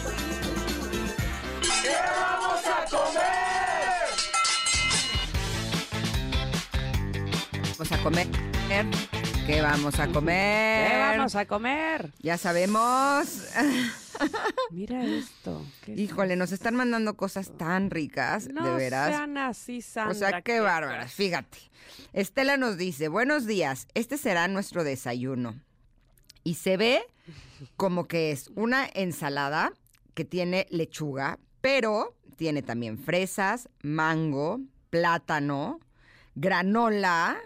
Híjole, se ve tan Oye, buena. pero como que tiene pollo. Está También rarísimo, tiene ¿no? pollo. Y luego le veo ahí Esa mezcla está cuadros- Está rarísima. rarísima. Tiene unos Tienes cuadros razón. como de queso ¿Será y pollo o será jamón. queso Oaxaca? No, parece pollo porque mira, hay unos cuadritos abajo como de También parece un jamón. cuadrito de queso panela, de pasitas, No seas nueces. así, dinos, Estela, ¿no seas discola? ¿De Exacto, ya si nos vas a presumir, ya dinos qué es, completo, ¿no? Exactamente, y cómo se hace. Pero Sandra, Sandra, por favor, casi lista, pone, casi lista la cochinita pibil para mi comida y le tomo una foto a su olla. Ya hablábamos aquí de la comida yucateca de la semana pasada, ¿qué es esta? Qué cosa más rica, pero bueno, ¿qué más hay? Eh, bueno, pues también hay eh, una rica birria para el almuerzo que nos manda Moni. Nunca he probado Mm. la birria, ¿tú sí? Sí, sí, sí, creo que es como barbacoa, ¿no? Sí, yo creo No que tengo sí. ni idea. Sí, sí, sí, sí, sí. Se ve ahí como una carnita bastante, o sea, se ve rica la carnita porque se ve que no tiene como grasita. Grasa. Ajá. y, este, la birra, según yo, es de borrego. No sé, di- díganos, Connectors, si estoy equivocadísima. Eh, y Lorena dice, tinga de pollo y verduras cocidas. Y ahí también me encanta la tinga de pollo. Sí, a mí también. Se me hace de las cosas más ricas y además siento que es un platillo súper versátil porque puedes hacer la tinga y te la comes en taquitos y luego al día siguiente le puedes echar más cositas y hacen tostadas, ¿no? Exacto. Como que si sobró, le puedes dar la vuelta muy bien, luego la puedes guisar con eh, más verduritas, ¿no? Y, y la puedes ir como cambiando. Me gusta mucho, es una gran opción. Laura nos comparte que va a comer albóndigas rellenas de queso y espagueti. Mm. Ay, qué rico. También, yo creo que este, también la- las albóndigas este, podría ser un plato completo, ¿no? Si le pones además arrocito, bueno, pues ahí está también otro grupo de verduras, digo otro grupo de verduras, otro grupo de macro, macronutrimentos. Así es que qué delicia. Me encanta. Eh, sí, me encanta. ¿Tú qué desayunaste, Tam? Yo desayuné huevito, eh, desayuné fruta, justo me acabo de acabar mi papaya con fresas y este un té que ahora estoy eh, dejando el café hasta en la tarde, así es que el- em- empiezo la mañana con un té, Muy bien. así. Yo desayuné, iba a decir quesadillas, pero no, no son quesadillas porque no tienen queso. Son dobladitas de tortilla de maíz con frijoles, aguacate y una rebanadita de jamón de pavo Muy bien. y una ciruela. Ándale. Sí, estaba buenazo, la verdad. ¿Ciruela, ciruela, ciruela pasa o de cuál ciruela? No, ciruela. Ciruela, ciruela, ok. Sí, que además ahorita, no sé si las han visto, pero vienen enormes. Sí, así de la roja. Mm. Sí, pero está gigantesca. No sé si esas no son orgánicas o qué, pero, pero me han tocado unas ciruelas gigantes. La verdad, están re buenazas, están muy, muy ricas. Perfecto. Sí, perfecto. Oigan, síganos mandando a nuestro WhatsApp eh, todas las opciones que tienen de qué vamos a comer. Si ustedes quieren formar parte de este selectísimo grupo, bueno, pues nada más nos lo tienen que pedir y ya, y nosotros los agregamos porque la verdad es que las cosas que nos comparten están bien ricas. Pero hablando de comida y alimentación... Connectors, el día de hoy estoy muy contenta porque nos estamos enlazando en una llamada con Georgina Gómez. Ella es líder de salud y nutrición en NOR y nos va a explicar todo lo que tenemos que saber sobre uno de los productos que más usamos en nuestras cocinas. Esto es algo que está en 9 de cada 10 hogares y eso que agregamos para sazonar y potenciar el sabor de toda clase de platillos como el arroz o las pastas, las sopas de verdura, eh, los consomés, las salsas, entre muchos otros. ¿Ustedes ya saben de qué estoy hablando? Estoy segura que sí, que son los caldos de pollo. ¿Cómo estás, querida Georgina? Buen día. Hola Ingrid, súper contenta de estar contigo y qué bueno que lo mencionas así, porque si bien sí voy a platicarles de los cubitos de caldo de pollo, hoy en día tú puedes en el- encontrar en el mercado más de 20 marcas disponibles, pero es importante decir que no todas las marcas y productos son iguales. Ah, sí. A ver, ¿cómo cuáles? Mira, para empezar, no todos los productos son caldo de pollo. ya que no todos cumplen con el porcentaje de carne necesario que establecen las normas mexicanas, esto de acuerdo con las instrucciones de uso para llamar caldo de pollo. Entonces, la primera recomendación, Ingrid, es que cuando vayan a comprar, busquen que diga caldo de pollo. Y bueno, pues, pues, por supuesto yo vengo aquí en representación de los caldos de pollo no. Perfecto, pero a ver, dime una cosa, aparte del caldo, de los sazonadores y concentrados, ¿hay alguna otra diferencia que sea importante? Sí, claro que sí, porque además justo de la denominación de caldo de pollo, cada producto tiene una receta diferente de acuerdo con el perfil de sabor que quieren lograr. Y justo en NOR hemos trabajado y evolucionado para des- desarrollar una receta con el balance ideal de ingredientes de origen natural como ajo, cebolla, perejil y pollo que, garin- que garantizan ese sabor casero que tú conversabas al inicio. Oye, es verdad que NOR ha evolucionado, ¿eh? es impresionante. Recientemente vi que estaban anunciando una receta mejorada de los cubos de pollo. ¿Esto ya es parte de eso? Sí, recientemente hicimos una reformulación de nuestros caldos de pollo. Además de este balance ideal de ingredientes que yo te comentaba, también estoy muy contenta de compartirte que en NOR llevamos un programa de mejora nutrimental por más de dos décadas.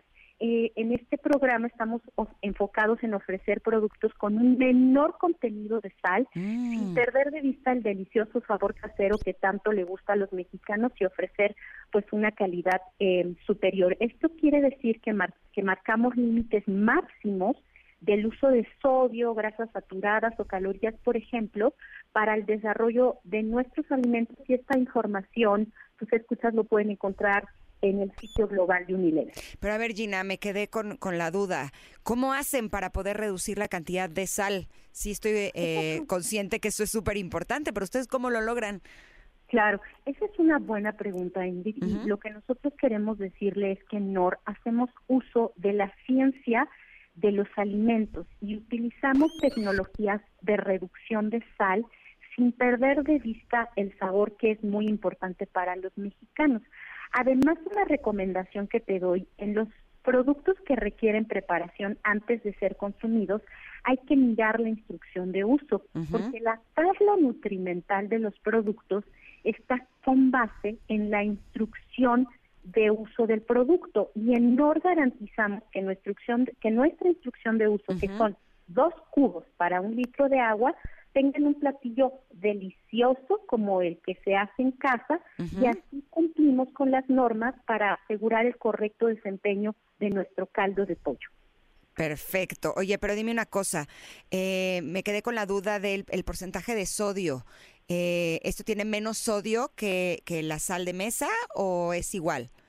Esa es una buena pregunta, Ingrid, porque en realidad los cubitos NOR o los sazonadores en general, la función tecnológica justo es darle sabor a los alimentos, a los platillos en sustitución a la sal. Y un buen ejemplo es que en promedio nuestros eh, cubos tienen 50% menos sodio que la sal misma. Y también este año estamos muy contentos porque lanzamos una plataforma que se llama Cero Sal, donde justamente formulamos, hicimos la formulación de un cubito donde no tiene sal y aquí cada consumidor decide si le añade o no. Y esta es una manera de controlar la sal sin perder el sabor que solo NOR puede dar. Wow, qué maravilla. Te agradezco muchísimo, Gina, que hayas estado con nosotros este día. Gracias por esta entrevista y por platicarnos todo lo que hay que saber del caldo de pollo. La verdad es que es algo que se ha consumido a lo largo de muchísimas generaciones en nuestro país y tener toda esta información es realmente fundamental. Te agradezco mucho. Gracias, Ingrid. Saludos. Gracias. Pero bueno, por lo menos ahora ya sabemos que si queremos un auténtico caldo de pollo, pues que sea Nor. Vamos un corte y volvemos. Esto es Ingrid y Tamara y estamos aquí en el 102.5. Es momento de una pausa. Ingrid y Tamara, en MBS 102.5.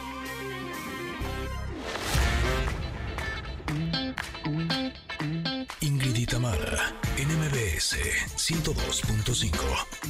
Continuamos. Ahora nos fuimos a Italia. ¿eh? Italiano. El cantante es Meganoidi y la canción es Zeta Riccoli. Y bueno, esta, además de todo de que es rock italiano, es, es, eh, nueva. Ah, no, de 2003, pensé que era 2023, pues no, no es tan nueva, evidentemente tiene 20 años, así es que no, nueva no es, Eh, depende de, de- quién lo diga, pero bueno, eh, estamos muy internacionales con el rock el día de hoy, conociendo de otros países.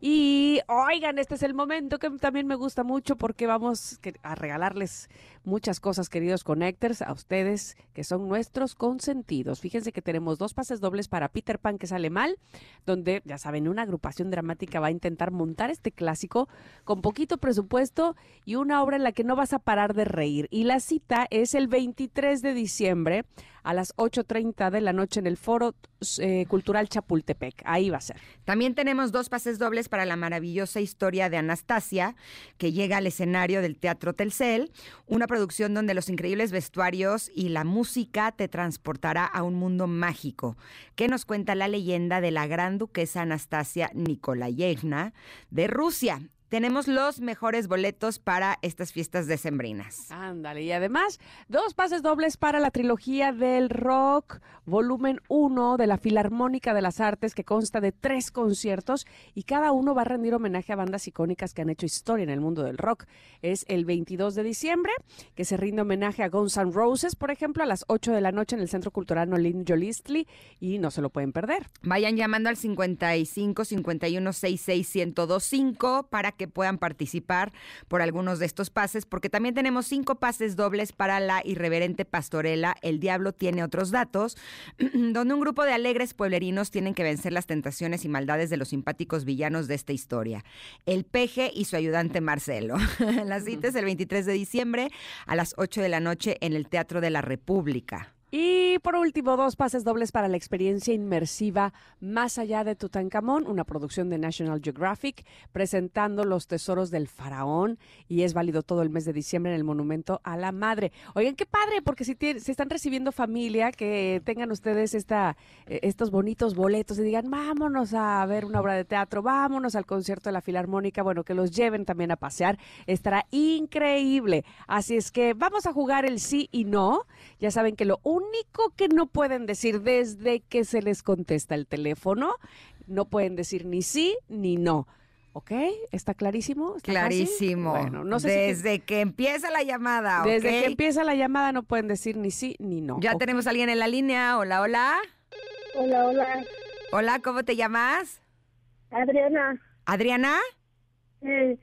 Oh, que la canción. Adriana ya dijo que sí, no se puede así. Sí dijo sí, no dijo eh. Dijo sí. Dijo bueno, sí. ay, yo soy la mala. Adriana. A ver, pero bueno, por favor, Adriana, vuelve a marcar. Y quienes marquen en este momento no pueden decir ni sí ni no en toda la llamada, desde el inicio, ¿vale? Va. Bueno. Buenos días, Hola, ¿quién habla? Omar, ¿Listo para participar? por supuesto. Eso. ¿Me dijiste que te llamas Román? Omar, Ah, Omar, Omar. ¿De dónde nos llamas, Omar? Ciudad de México por el kiosco Morisco. No lo escucho bien. ¿Tú me escuchas bien? Ciudad de México por el kiosco Morisco, Ay, muy bien. ¿Qué crees? Vas a perder. lo dudo. Ay, muy bien. Estás en todo. Más o menos. ¿Qué andas Más en la menos. calle? En casa, en casa desayunando, arrocito con albóndigas, jugo de naranja, galletitas de esas de la abuelita Ajá. y café. No, bueno, qué gran desayuno, perfecto. Yo digo que, ¿cómo ves? ¿Ya ganaste? Yo digo que sí. es un crack. Y la que dijo sí fue Ingrid, Sí, así que sí. perdió Ingrid. Acuérdense que yo soy el desastre. Yo soy la vergüenza de este juego. No, muy bien, muy bien, Omar. No vayas a colgar. Ya no me dijiste para qué pases vas a pedir. Cuéntame, ¿a dónde te va quieres ir? Anastasia. Anastasia, perfecto. Pues tienes dos pases, tienes un pase doble Un pase. para Anastasia. Así es que que lo disfrutes mucho, no cuelgues para que tomen tus datos. Se lo lleva, Muchas se lo lleva, gracias, se lo felicidades. llevó. llevo. Felicidades. Ta, ta, ta. ¿Tenemos otra llamada? Vas, Ingrid, vas. ¿Sí? Hola, hola. Hola, Hola, ¿cómo estás? ¿Cómo te llamas? me llamo Nancy. Nancy, qué suerte, te tocó conmigo. Oye, Nancy, eh, ¿nos Mande. escuchas bien? Sí, sí las escucho ¡Oh, bien. no puede con Ingrid, ¿ves? Muy bien, Ingrid. Ya no soy tan desastre. Así No. ni siquiera llegan a jugar conmigo. Muy Qué bien. triste. No, Gracias, pero mira, Nancy. hiciste buena pregunta. Nancy, a las vivas, a la próxima. Gracias. Abrazo Un grande. abrazo, Nancy. Hay que volver a marcar. No está tan difícil. Hay que marcar para que se, se lo lleven, se lo lleven. ¿Tenemos se otra? llevo. Ay, qué triste, ni siquiera llegan al juego. No, porque hiciste buena pregunta. Entonces Una ahí pregunta cayeron, muy cayeron. creativa, ¿me escuchas bien? Ahora sí, me gano el premio a la brillantez del juego. Bueno, ¿No? hola. Ahí está. Hola, Hola, ¿quién habla? Ana, María. Ana. Ana, ¿cómo estás? Bien. ¿Estoy sorda? No, no estoy. Ah, que la canción, que no digas que sí, que no. Chale. Oh, ya ves. Ay, lo siento, Ana. Guau, guau, guau. Abrazo grande. Que ni sí ni no, chicos, desde el Ni- principio. Porque exacto. entonces, este, pues no se llevan lo que se tienen que llevar, ¿verdad? Exacto, no puede pedir sus pases. Ya tenemos otra llamada. No, además aquí tenemos eh, telefonistas más que el del Teletón. Así están. Cuelgues, pues sí, no aguantamos nada en el juego. Se están volviendo locos. No, pero Omar aguantó súper bien, gran ganador. Eh, sí, una locura. ¿Ya tenemos? Hola, hola. Sí, ya tenemos. Ahí viene. ¿Sí? ¿Quién habla? Por eso digo que ¿quién habla? Hola, ¿Cómo estás? ¿Quién habla? Manuel Enrique. Eh, Manuel Enrique, recuerda que no puedes decir ni sí ni no desde ahorita, ¿ok? Claro, Perfecto. ¿Me escuchas bien? bien, Bien, perfecto. Oye, dime una cosa, ¿cuántos años tienes? 38. ¿38? Ujú. Muy bien. Oye, ¿y cuál es tu cantante favorito? Tengo varios. A ver, ¿cómo quién es? Mm, El Trono de México, Petrono de México. Ajá, ¿y cuál es? ¿Ese es de banda? Grupero, sí. Grupero, sí. De veras, en serio. Me dijiste sí. Ah. Guau, guau, guau, guau. Creo que me estoy volviendo buenísima en este jugo. Oye, pero Ay, nomás un, detalle. ¿qué? Que ya te había dicho que sí. Ah, ¿de desde veras? antes. Ah, ¿neta? Y me escuchas bien, dijo que sí, dice Itzel, y que no le dijiste. No, dijo ajá. ¿Verdad que sí? Yo también creo que dijo Yo escuché ajá. Itzel, ¿qué onda? ¿Quieres que pierdan o qué? Ay, sí. Yo escuché ajá. Gracias, te mando un abrazo Ándale. enorme. Ah, que acá está el jurado, dice Itzel. No, Ah, pues sí. entonces el jurado sí. escuchó mejor que nosotras. O sea que yo estoy malísima otra vez. Sigo siendo el desastre y la vergüenza del juego del sí. No, no, no, no, no, no, no, ya lo hiciste muy bien. ¿Te parece? Sí, Gracias, claro. Tami, yo también te quiero. Sí, sí, sí, sí, sí. A ver. ¿Tenemos otra? Ah, bueno. Hola, Hola, ¿quién habla? Mari Rosales. ¿Lista para ganar, Mari? Quizá. Ay, muy bien, muy bien. Yo creo que sí estás lista para ganar. Eh, empezaste haciéndolo muy bien. ¿Estás nerviosa? Mm, un poco. Ok, cuéntame, ¿a qué te dedicas? Bienes raíces. Ay, eso está difícil, ¿no? No. ¡Ah!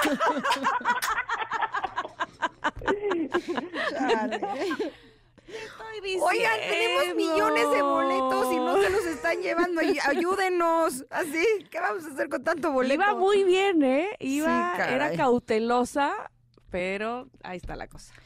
Sí, chale. Te mandamos un abrazo enorme. Anda, ya. Ok, Ay, gracias. lo siento. ¿Tenemos otra llamada? Sí, tenemos otra. Perfecto. Ahí está. Hola, hola. Quiero decirles que me pongo nerviosa hasta yo, ¿eh? Sí, esto, ¿sabes qué también parece? ¿Vieron la, la serie de las chicas del cable? Sí. También esto parece como el, así, el de las chicas del cable. Así, se los juro. Así, aprietan botones, contestan, hacen, se mueven. Esto está muy divertido. Ya está. Hola, hola. Hola, ¿qué tal? ¿Cómo estás? ¿Cómo te llamas? Alejandro Castro. ¿Alejandro? Sí. Ok, la canción. desde por ahí estamos muy distraídos, queridos amigos. Estamos jugando sí, no. No pueden decir ni sí ni no. Alejandro, te mandamos un abrazo enorme. Pero te queríamos mandar los boletos. Sí. Ahora nada más el abrazo.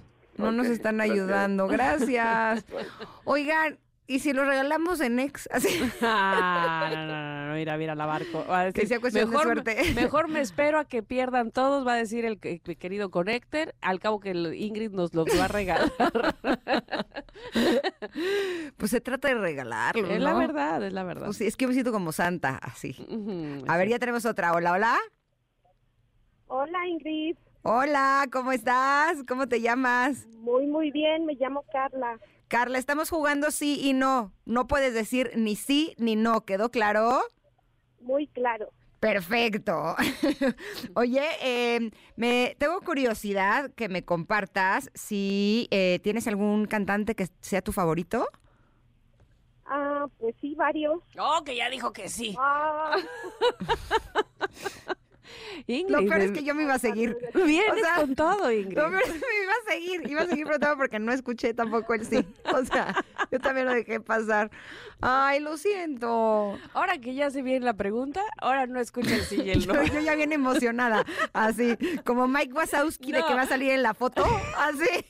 En una de esas, Ingrid, cuéntame, ¿quién es tú? Ya, ya se tomaron el café, ya se le olvidó que estaba concursando. Yo dije, ahora sí ya viene mi oportunidad de hacer buenas preguntas en este juego y no llegamos. Ah, ya ves. Bueno, vamos a ir un corte. Gracias a todos los que participaron Gracias. y solicito Se van a poner duchas, ya vas a ver. Sí, pero yo igual quiero regalar los pases. ¿Qué hacemos? Bueno, ahorita vemos. ahorita Ahorita vemos. vemos si de regreso del corte podemos regalar aunque sea algunos por ex o a nuestro WhatsApp. ¿va? Vale, a- al WhatsApp para que se pongan las pilas y se, eh, se- sean nuestros eh, connectors VIP al 5578651025, ¿vale? Ya nos dijo la jefasa que sí, que por WhatsApp. que les podemos regalar por WhatsApp. Este, todos. Todos los que teníamos anunciados por WhatsApp, los primeros que nos pidan cada uno de ellos, Es se van verdad. llevando los pases hasta que se vayan acabando. No, Órale, hombre, andamos. órale. ¿Cómo se ve que es diciembre? Estamos, bueno, como santa. Exacto. Vamos a un corte. Volvemos. Esto es Ingrid y Tamara. Estamos aquí en el 102.5. Regresamos.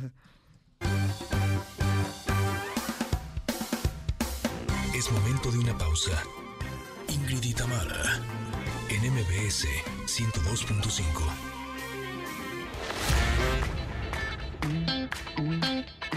Ingrid y Tamara, en MBS 102.5. Continuamos. Ustedes se preguntan esta canción tan internacional, ¿quién es y cómo se llama? Es Franco Battiato. Es una canción de 1981 y se llama Centro de Gravidad Permanente. No, hombre, Rodrigo anda con todo, ¿eh? Nos mandó a. Brasil, ahora nos manda Nos mandó a Japón a también. Japón, a Italia. ¡Wow! No, pues wow. Muy bien, Rodrigo, gracias por esto. Oigan, eh, le doy la bienvenida a cabina a Claudia Troyo, eh, y es actriz, y nos viene a platicar del el final de la telenovela Nadie como tú, en donde tiene un personaje que ha sido un personaje revelador.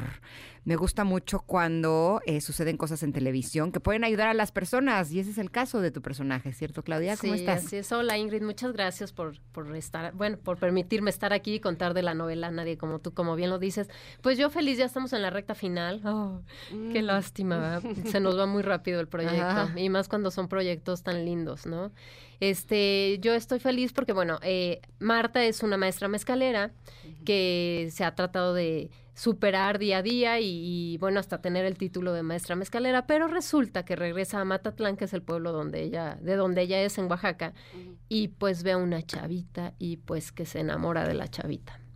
Y entonces, ya ahorita está pasando donde ya las dos se quitan de, de todos estos rollos que pueden generarles, ¿no? De los juicios y de lo que, que pueda decir la gente y por, por lo pronto ya van a vivir su amor. Todavía se van a encontrar con muchas cosas, pero ahorita ya se dijeron que se aman eternamente. ¡Ay, qué momento! Sí, la verdad, padrísimo de poder interpretar este personaje, porque como te lo comentaba anteriormente, ya el que se cuenten estas historias en televisión, pues ya es padrísimo porque está normalizando el tema, ¿no? Ya cada vez que la gente lo vea en la televisión, va a ser menos incómodo ver a dos personas que se aman, que se gustan, que se tocan, que se ven, a dos personas del mismo sexo. El amor es amor en donde sea y como sea.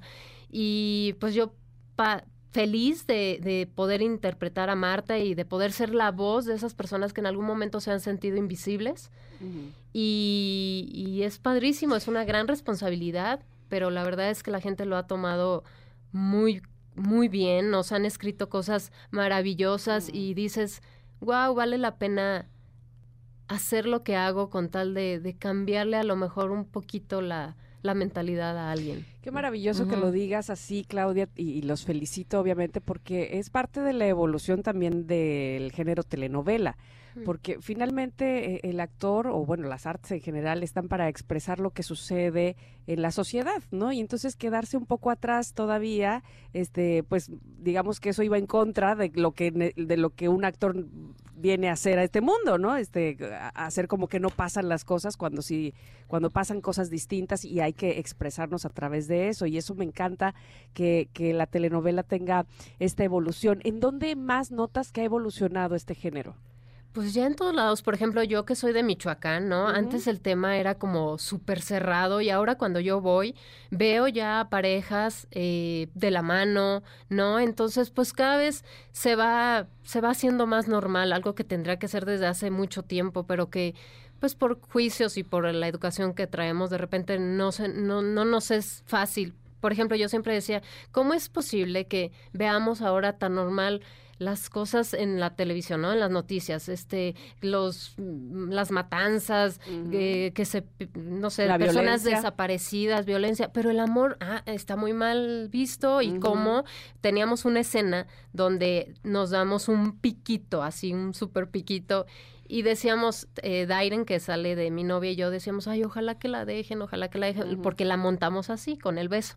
Pero ya a la hora de editar, bueno, pues ya no ocurrió el beso. Entonces, que por el horario y por mil cosas se entiende, pero también qué padre que los papás que están con los hijos viendo la, tele- la telenovela en ese momento, pues puedan explicarle que es algo normal y que hay personas del mismo sexo que se quieren y se aman y se, se respetan, ¿no? Entonces, bueno, pues sí, es un tema complejo. Nosotros lo estamos haciendo con mis directores y con los escritores, de verdad, desde todo el respeto del mundo y desde todo el amor y pues eso es lo que nos queda a nosotros como actores hacer. Además de tu personaje que tiene eh, pues estas preferencias, ¿no? Y que me imagino que el poder saber que a las personas, a las otras mujeres, a las chavitas, sobre todo, como me compartías en el corte comercial, les pudiera estar ayudando a hacer la diferencia incluso entre eh, tener una vida plena, ¿no? De reconocimiento o tener una vida sombría, de dolor, en el que no pueden ser quienes son. Sí. ¿no? Pero, ¿qué otras problemáticas muestra esta Ah, telenovela? En, ok, eh, la novela, bueno, básicamente es la primera novela que habla del mezcal, entonces está padrísimo porque habla, nos fuimos a Oaxaca a grabar y pues nos enseñaron toda la producción que, que representa el mezcal y está increíble. Precioso. Mm, Divino, divino, de verdad. Mí- yo ya soy mezcalera desde hace mucho, pero ahora cuando me los echo digo, ay, vale la pena, ¿no? Este, y bueno, la problemática es de dos haciendas que son enemigos y los dos son, las dos familias son productoras del mezcal y este, y ahí es donde surge todo el amor y el desamor, el odio y todo. Pero algo que les quería comentar de lo de Marta y Celia, también se habla de las de estas em, sesiones que se hacen de reconversión, de quererles cambiar eh, a las personas que se supone que están enamoradas de alguien de su mismo sexo, las quieren, se dice, o sea, como convertir en algo que no son. Y esa base de cosas terribles, o sea, las manipulan, entran en un rollo como de religión O sea, terrible. como si tuvieran una enfermedad. Exactamente, como si fuera gripa y mañana las van a curar. Y yo no sabía, ignora- en, mi- en mi, en mi ignorancia, no sabía que existía y que apenas se prohibió hace un año estas, estas sesiones. Está increíble, o sea, ¿cómo podemos creer hoy en día, como está la vida, que yendo a esos lugares donde te torturan, te hacen mil cosas, puedes llegar a decir, ah, ok, entonces ya no me gustan las mujeres o ya no me gustan los hombres, ¿no? Ahora resulta que ya se me quitó. Entonces, bueno, también habla de eso que se me hizo súper interesante conocer este tema y este y muchas chavitas a mí que, que me han escrito y me platican la problemática que tienen aún en sus casas, pues sí, sí te vuelves más empática, ¿no? Y sí Ujú. dices, pues no, no está fácil, la verdad, pero gracias a Dios ya se está haciendo algo al respecto y por lo menos ya podemos contar esas historias.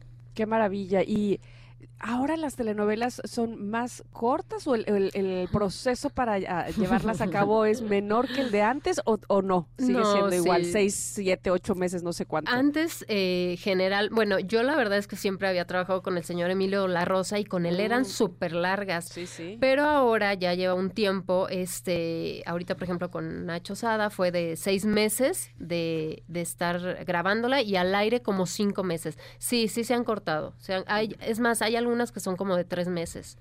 Ok, ¿cuándo termina y en dónde la puede ver Pues nos nuestra- pueden, nuestros connectors? nos pueden seguir eh, de lunes a viernes por las estrellas a las cuatro y media y termina el 28 de enero. Ay, qué tristeza. Ay, ya casi. ya tiempo se pasa casi. volando. Sí, caray. Pero bueno, todavía tenemos ahí un tiempecito para que la para- vean. Para el desenlace y que todos quedemos fe- felices y maravillados con esto que es Nadie como tú. Nadie como tú. Pues qué gusto que hayas venido, Claudia, y, y sobre todo una felicitación por el éxito de, tu- de la telenovela de todos. Un abrazo para todo el elenco y la producción. Ay, muchas gracias a las dos. Gracias por tenerme aquí. Gracias un beso a, a, ti. todos. Igualmente. Oigan, Connectors, antes de irnos a un corte les vamos a presumir. Híjole, porque el día de hoy nos trajeron a cabina un delicioso y auténtico caldo de pollo preparado con dos cubos de caldo de pollo pollo honor. Y dirán, pues, ¿qué hace honor a un auténtico caldo de pollo? Bueno, pues de acuerdo con las instrucciones de uso, contiene la cantidad suficiente de carne de pollo para ser llamado caldo de pollo, que además tiene un delicioso sabor casero único gracias a su balance de ingredientes de origen natural, que luce como hecho en casa con un sabor más balanceado. Qué delicia de caldo. Bueno, ya saben, si buscan un auténtico caldo de pollo, que sea Nor, por supuesto, Connectors. Vámonos al corte. Regresamos porque tenemos todavía para ustedes más aquí en el 102.5. Escuchan a Ingrid y Tamara. Volvemos. Es momento de una pausa. Ingrid y Tamara, en MBS 102.5.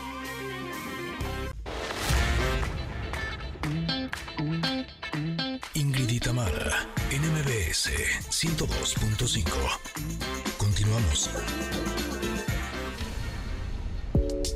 Placer y sexualidad. Miren, no voy a dejar eh, cantar mucho a los Sex on Fire porque siempre nos falta tiempo con Irene Moreno. Entonces, este, gracias por participar, mis queridos Kings of Leon, porque vamos a entrarle al tema. Bienvenida Irene, nuestra sexóloga, que hoy nos va a hablar de la importancia de tomar pareja, ah, pareja, no, terapia sexual en pareja. Y también tomar una pareja. tomar pareja. También, también. Bueno, si no es importante eso, entonces no vaya usted a la terapia de pareja si no lleva una pareja, evidentemente. Pero qué importante es ir a la terapia eh, cuando las cosas no están como uno quisiera, cuando, eh, o no sé, uno piensa que podrían mejorar. Y hay veces que cuando se trata de terapia sexual dices, no vaya a pensar mi pareja que, pues que quiero más por dis, por cómo se llama, por este, por, por golosa, o, Sí, o sí, no vaya a creer que él es el que está mal o ella es la que está mal, qué sé yo. Se pueden dar muchos prejuicios alrededor de esto, ¿no? Irene, bienvenida. Ay, gracias, Tam, gracias, Ingrid. Pues eh, efectivamente, hoy vamos a platicar sobre lo que es la terapia sexual en pareja y por qué es importante el, el acudir a la ayuda profesional de quienes nos dedicamos a esto, que somos los sexólogos, las sexólogas, los terapeutas sexuales, y que bueno, esta es una especialidad de la que poco se conoce realmente, y hay también muchísimas ideas eh, no muy claras respecto a lo que es una terapia y qué sucede dentro de una terapia. Yo les digo, mira, para empezar, todos vamos a estar vestidos durante todo el tiempo. Eso para que quede claro. Y, y- No, y- y por eso muchos no van. Ah, sí, ah, no, eso, no, no quería yo. Suena interesante, fíjate, creo que es de las únicas terapias que no he tomado. Pero sería una experiencia porque lo puedes hacer también aunque no tengas pareja. O sea, hoy vamos a hablar de lo que sucede cuando vamos a una terapia en pareja, pero también decir que el proceso de la terapia sexual no necesariamente tiene que ver con la vida de pareja, porque vamos a recordar que la sexualidad finalmente empieza por cada una de nosotras, cada uno de nosotros. Entonces, bueno, ¿qué es la terapia sexual? Para empezar hay que decir que es un proceso. Es un proceso mediante el cual nosotros tendremos mayores posibilidades del disfrute, del placer y del conocimiento de la sexualidad, tanto individual como lo que sucede en la vida en pareja. Por supuesto que si estás teniendo problemas sexuales, falta de comunicación, falta de placer sexual, alguna disfunción sexual como puede ser eh, la anorgasmia, eh, la eyaculación precoz, la falta de lo que se llama disritmia, o sea, esta falta de acuerdos dentro de la sexualidad, ideas muy distintas de lo que para cada uno representa el erotismo, cómo lo quieren vivir, evidentemente la terapia sexual puede ser de gran ayuda pero no necesitas tener un problema sexual para ir a la terapia, sino incluso a lo mejor la sola idea de hagamos algo diferente, pero no sabemos qué, cómo enriquecemos nuestra vida sexual, cómo aprendemos a plantearnos situaciones que a lo mejor me da un poco de pena, no sé cuál es la verdad el origen de esta fantasía, de este deseo, de esta idea, y bueno, un terapeuta sexual puede ser justamente quien le dé a la pareja esta forma, este puente de comunicación para hablar de esos temas que por educación, por cultura, suelen ser difíciles de abordar pero en realidad puede ser un espacio muy gozoso y muy divertido de aprendizaje,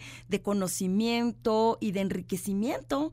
Y es también eventualmente hasta un aula en donde vas y aprendes nuevos conceptos, en donde vas y aprendes nuevas cosas, o puede ser un lugar de diversión en donde te enseñamos a utilizar juguetes sexuales, a dar un masaje erótico, en fin, o sea, son muchas cosas las que pueden suceder en este proceso que es la terapia sexual. Si a mí me preguntas, eh, según mi experiencia, que llevo muchos años tomando terapia psicológica, si me dijeras qué es una terapia psicológica, siento que sería así como las clases de vialidad, ¿no? Eh, que necesitas saber cuando vas a manejar un auto, ¿no? Que tienes que saber, eh, pues, eh, para qué Las los- reglas. ¿Cuáles son, o sea, no solamente las reglas, El sino cuál es el escenario, ajá. ¿no? El escenario general de una ciudad eh, para poder manejar un auto, ¿no? Y también las cosas básicas del auto. Sí, No, siento que eh, la terapia psicológica es, es como algo así de la psicología y de la vida, ¿no? Porque no tenemos un manual de cómo vivir Claro. la vida. Y a veces nos sentimos perdidos porque no tenemos un Waze de la vida, ¿no? Tampoco. Tampoco. Tampoco. ¿no? Y la terapia nos da como esas pistas hacia dónde ir. Podríamos decir que la terapia sexual podría ser algo así también, o sea, un Waze de conocimiento de uno mismo, de nuestro propio erotismo y cómo poder compartir eso con nuestra pareja. Sí, una parte muy importante así es, Ingrid, porque efectivamente la terapia sexual, digamos que se deriva de la terapia psicológica. Parte muy importante de lo que nosotros como terapeutas sexuales hacemos es también hurgar dentro de la mente, de la psique y de las emociones de nuestros pacientes. Y esto sí hay que, hay que decirlo, no solamente vemos la parte erótica, En la sexualidad, recordemos pues, que está la parte del género, los roles de género, la identidad o las diversas identidades sexuales. Hablabas hace un, a usted está haciendo una entrevista muy interesante respecto a esto. A- Los miedos, las la- creencias. Las creencias, mi orientación sexual, identificar realmente en dónde estoy parada dentro de toda esta gran gama de posibilidades, cómo me siento en este momento de mi vida respecto a mi sexualidad, porque a lo mejor estoy transitando de una etapa reproductiva a no reproductiva, es decir, entrando, por ejemplo, a la menopausia, a la andropausia. En el tema del maternaje o el paternaje, es decir, esto de la crianza de los hijos también tiene que ver con la sexualidad. O sea, hay muchos aspectos no eróticos que sí están vinculados con la sexualidad y que tienen que ver con nuestra educación, con nuestras creencias, pero también con las emociones y con nuestros procesos emocionales y psicológicos que también hemos venido arrastrando a lo largo del tiempo. Entonces, sí dentro de la terapia damos este tipo de herramientas basados en muchas de las técnicas que se usan en la misma terapia sexual. Por ejemplo, yo soy una terapeuta sexual humanista, que es una terapia basada en la persona, en la que yo respeto específicamente a mi cliente o paciente, como lo queramos ver, de manera muy individual y no hay como ah, paso uno, paso dos y paso tres. Cada cliente, cada paciente me trae una historia diferente, yo tengo que conocer la historia, hacemos, digamos, una historia clínica, hablamos sobre quién eres tú como individuo, quién eres tú en tu contexto familiar, quién eres tú en tu vida de pareja, quién eres tú en, los diferentes aspectos y cómo la sexualidad se ve reflejada en todo esto y viceversa, como todo esto también impacta en tu vida sexual. Entonces es un proceso de autoconocimiento también muy interesante y bastante profundo.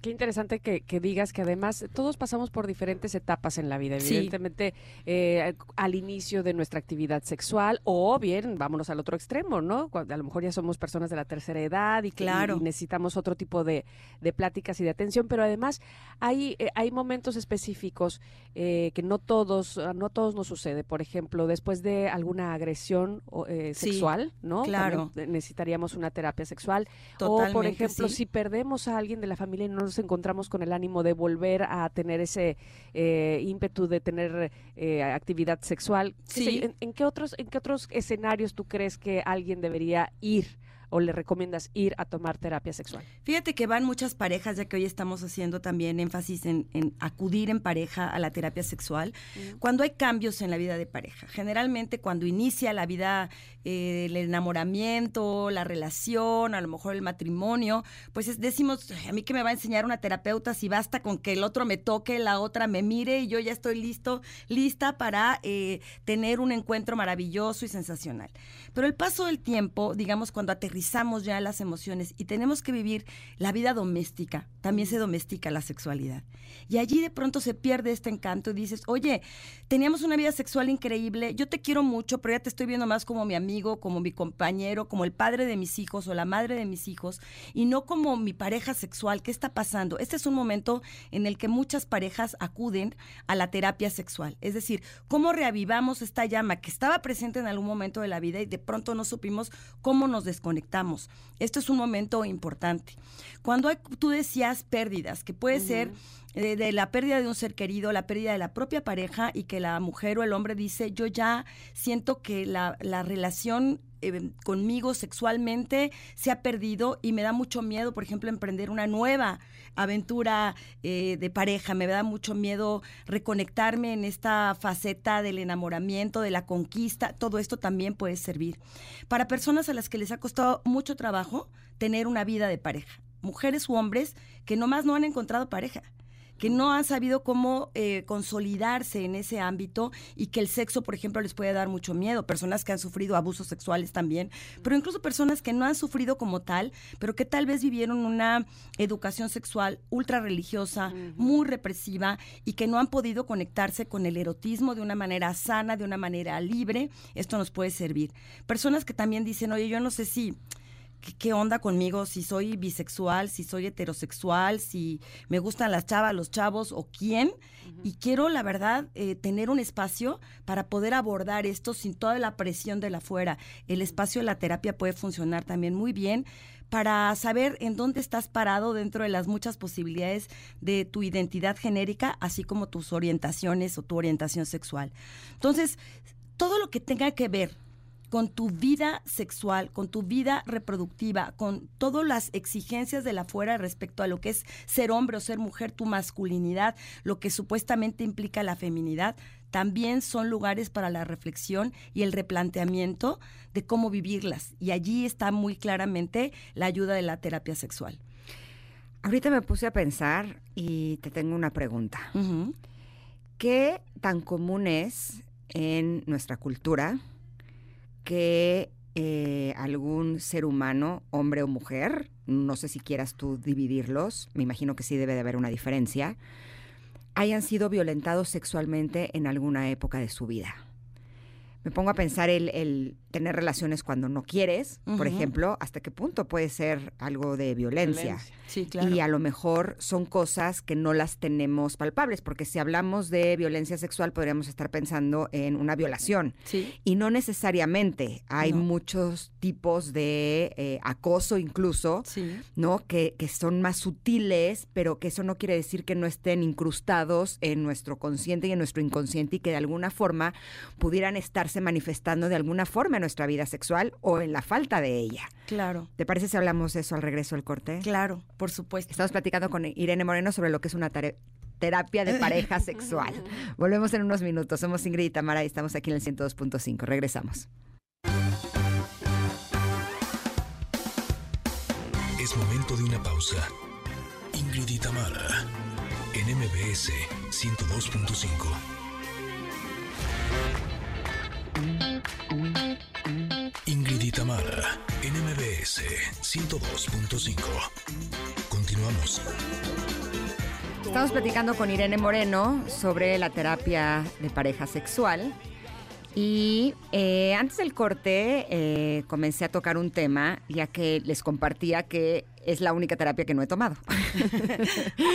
he tomado todas las demás. Pero me puse a pensar si qué me llevaría a tomar una terapia sexual. ¿No? No solo de pareja, porque nos comentabas que también se puede tomar en individual.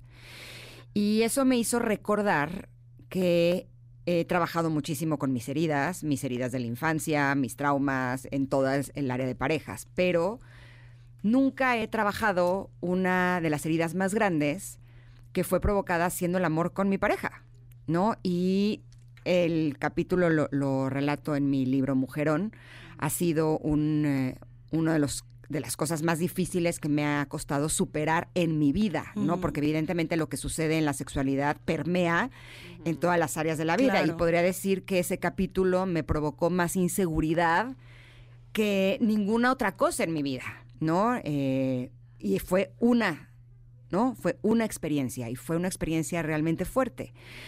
Por eso eh, me hizo reflexionar y pensar hasta qué punto las mujeres de esta cultura o los hombres en esta cultura, ¿será que todos tenemos heridas provocadas en nuestra sexualidad que valdría la pena trabajar? Claro, y tienen que ver con también el aprendizaje cultural de lo que se supone que son los roles sexuales masculinos y femeninos en esta división arbitraria y que pone a los hombres como los que son los que tienen que tomar la iniciativa, tener todo el conocimiento, ser los autores del placer femenino y la mujer esperar.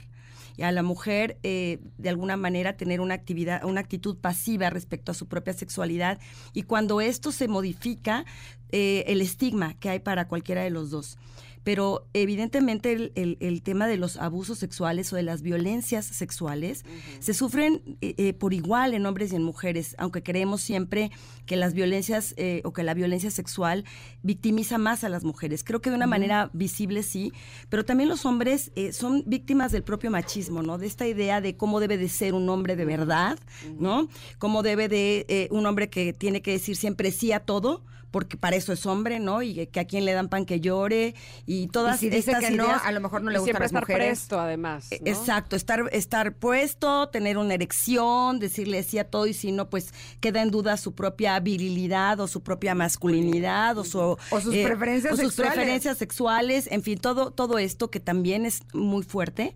Y a las mujeres, no todo lo contrario, tú las piernas cerradas, conservando tu virginidad. Pero muy complaciente al mismo tiempo. Pero, por, exacto, eh, mira. O sea, si ya es tu pareja, hay que decir que sí siempre. Y antes era, bueno, pues lo que marcaba el antes y el después era la boda, ¿no? El momento del matrimonio. Ahora, bueno, pues ya no es tan así, pero sin embargo, debes de mostrarte muy, eh, digamos, poco conocedora de tu propia sexualidad previo a un compromiso con una pareja. Ya cuando estás en esa pareja, bueno, pues tienes que ser súper multiorgásmica para, para que tu pareja se quiera quedar contigo, dispuesta a todo, ¿no? A probar, a estar siempre linda, en negligé, con un cuerpo determinado. O sea, y, y, a los hombres, pues con un tamaño de un pene también determinado y con erecciones firmes que dure determinado tiempo. O sea, todo eso es violencia, todo eso tiene que ver con nuestras construcciones y creencias culturales. Pero el tema del abuso sexual como tal, también ha estado muy callado el tema de los abusos que sufren también los hombres, niños y adolescentes. Y yo le comentaba a Ingrid durante el corte que tengo muchos pacientes que eh, quizá cuando algunos que vienen de manera individual, pero otros que cuando tenemos sesiones individuales en la terapia de pareja, se dividen algunas sesiones que doy a, a los dos miembros de la pareja, pero también después de manera individual a cada uno de los miembros de la pareja. Y muchas veces vemos que hay eh, episodios de abusos que no han compartido con sus parejas, de los que no han hablado. Y más hombres de los que podríamos creer han sufrido abuso sexual en la infancia. Y muchas veces estos abusos sexuales, de los que al menos de lo que yo a mí me consta como terapia, eh, terapeuta y en las historias que, que yo tengo dentro de mis historias clínicas, muchas sufridas por parte de personas de servicio, mujeres, o sea, mujeres abusando de niños, hombres abusando de niños, hermanas, primas, primitos, como parte de un supuesto juego ¿no? Eh, infantil, pero de hermanas o primas que les llevan unos 8 o 10 años a los primitos y que, bueno, pues dejan una huella, una huella muy profunda y que además en este tema de ser muy macho y de ser muy hombre, de esto no se habla, porque para incluso para algunas de estas personas que cometen estos abusos, ellos lo toman como yo estoy iniciando a este chavo o a este niño, ¿verdad? De 8, 9, 10 años o menos, lo cual es muy bueno porque un hombre tiene que saber de sexo. Para un hombre eh, esto no debe de considerarse un abuso sexual, sino parte de sus experiencias sexuales. Y para nada, esto deja una huella muy profunda, porque la sexualidad, independientemente de tu género u orientación, tiene que ser algo consensuado, algo que tú desees, algo para lo que ya te sientas preparado o preparada. Y que tengas la edad. Por supuesto, la edad y, la madurez emocional para poder vivir las experiencias eróticas y todas las implicaciones que esto tienen. Claro, porque un tocamiento eh, evidentemente siempre es disfrutable a cualquier edad. Pero si no tienes la edad adecuada para tener este tipo de tocamientos, sería considerado un abuso que hay que trabajar en una terapia porque probablemente esté haciendo un poco de ruido en tu vida sexual y a lo mejor ni siquiera te habías dado cuenta, ¿no? Exactamente. Estos abusos sexuales de pronto las personas dicen, no, yo ya lo superé pero cuando te das cuenta que tienes mucha dificultad para la conexión emocional, por ejemplo. Fíjate, a lo mejor te puedes conectar sexualmente, físicamente, pero se creó una barrera entre lo físico y lo emocional al momento de sentir este abuso. Entonces, puede repercutir de muchas maneras, por lo cual hay que explorar y para eso sirve la terapia sexual. Es un, es un espacio eh, en el que hay total ética profesional, en la cual estás, eh, digamos, esta información no se comparte. Lo que a mí me comparte cada uno de manera individual, jamás yo lo comparto dentro de las sesiones de terapia. Eso te iba a preguntar, fíjate, eh, cuando van en pareja y a lo mejor, no sé, o ella o él quisiera decirte algo en particular, digamos, solo tú y esa persona, las, las terapias son así, a veces los dos, a veces uno, a veces con el... Ok. Así es, y se respeta totalmente la información que a mí me dan. Hay cosas que yo propongo que debe de conocer la pareja, que me parece que pueden ser importantes porque esto puede eh, dar explicaciones de situaciones que están ocurriendo entre ellos y abrir la, la comunicación y puede abrir también, digamos, la intimidad emocional entre ellos si se comparten temas, por ejemplo, como abusos sexuales. Pero esto yo lo dejo al criterio de la persona. Y finalmente yo digo, yo no voy a abrir eh, la, conversación si tú no me lo permites, si tú no decides que esto quieres que lo sepa tu pareja, porque a mí como terapeuta me parece que es algo importante que le abona a mejorar la relación y a mejorar la comunicación. Habrá cosas que, digamos, no considero que sean necesarios decir si la persona no quiere compartirles. Ahora, eh, estamos hablando de cuando hay ciertas problemáticas por parte de alguno de los dos en la pareja o de los dos, ¿no? Heridas que sanar, eh, lugares que encontrar, eh, situaciones que pueden mejorar, áreas de oportunidad. Sí, sí, sí. Pero también pueden ser como clases de sexualidad en donde eh, puedas descubrir otras formas de erotizarte y erotizarlo. Sí, claro. Fíjate que ahí es, esta es la parte di- lúdica, la parte divertida Ajá. también de la terapia sexual, que yo los enseño hasta cómo tocarse. Y, como, y repito, esto se hace en la privacidad del consultorio, pero además todos con la ropa puesta. Y yo les doy los ejercicios en frío para que ellos los hagan en caliente Ok. en casa, ¿no? Ya en su espacio de Muy bien, bueno intimidad, en su desnudez. Sí, digo, porque hay otro tipo de talleres y de terapias en donde las personas pueden ir a tener experiencias sexuales allí físicamente, pero no es mi caso, no es mi tipo de terapia, no es la manera en que yo trabajo. Hay varios documentales ahorita en las plataformas en donde Sí. justo hay este tipo de, de- de terapias o de experiencias. Exactamente. En donde incluso hay personas especialistas que en, en- sobre todo en mujeres, estaba viendo uno el otro día, que sufren de anorgasmia, o sea que no pueden tener un orgasmo, son especialistas que saben qué es lo que se tiene que Sí. hacer para que esa persona lo pueda experimentar y entonces ya después pueda experimentarlo con su pareja. Así es, y estos son subrogados, no son prostitutas ni prostitutos, pero son personas que pueden llegar a tener relaciones sexuales, que enseñan a cómo tener relaciones sexuales a personas que no han tenido nunca intercambio sexual por cualquier razón, incluso personas con discapacidad que necesitan este tipo de terapeutas.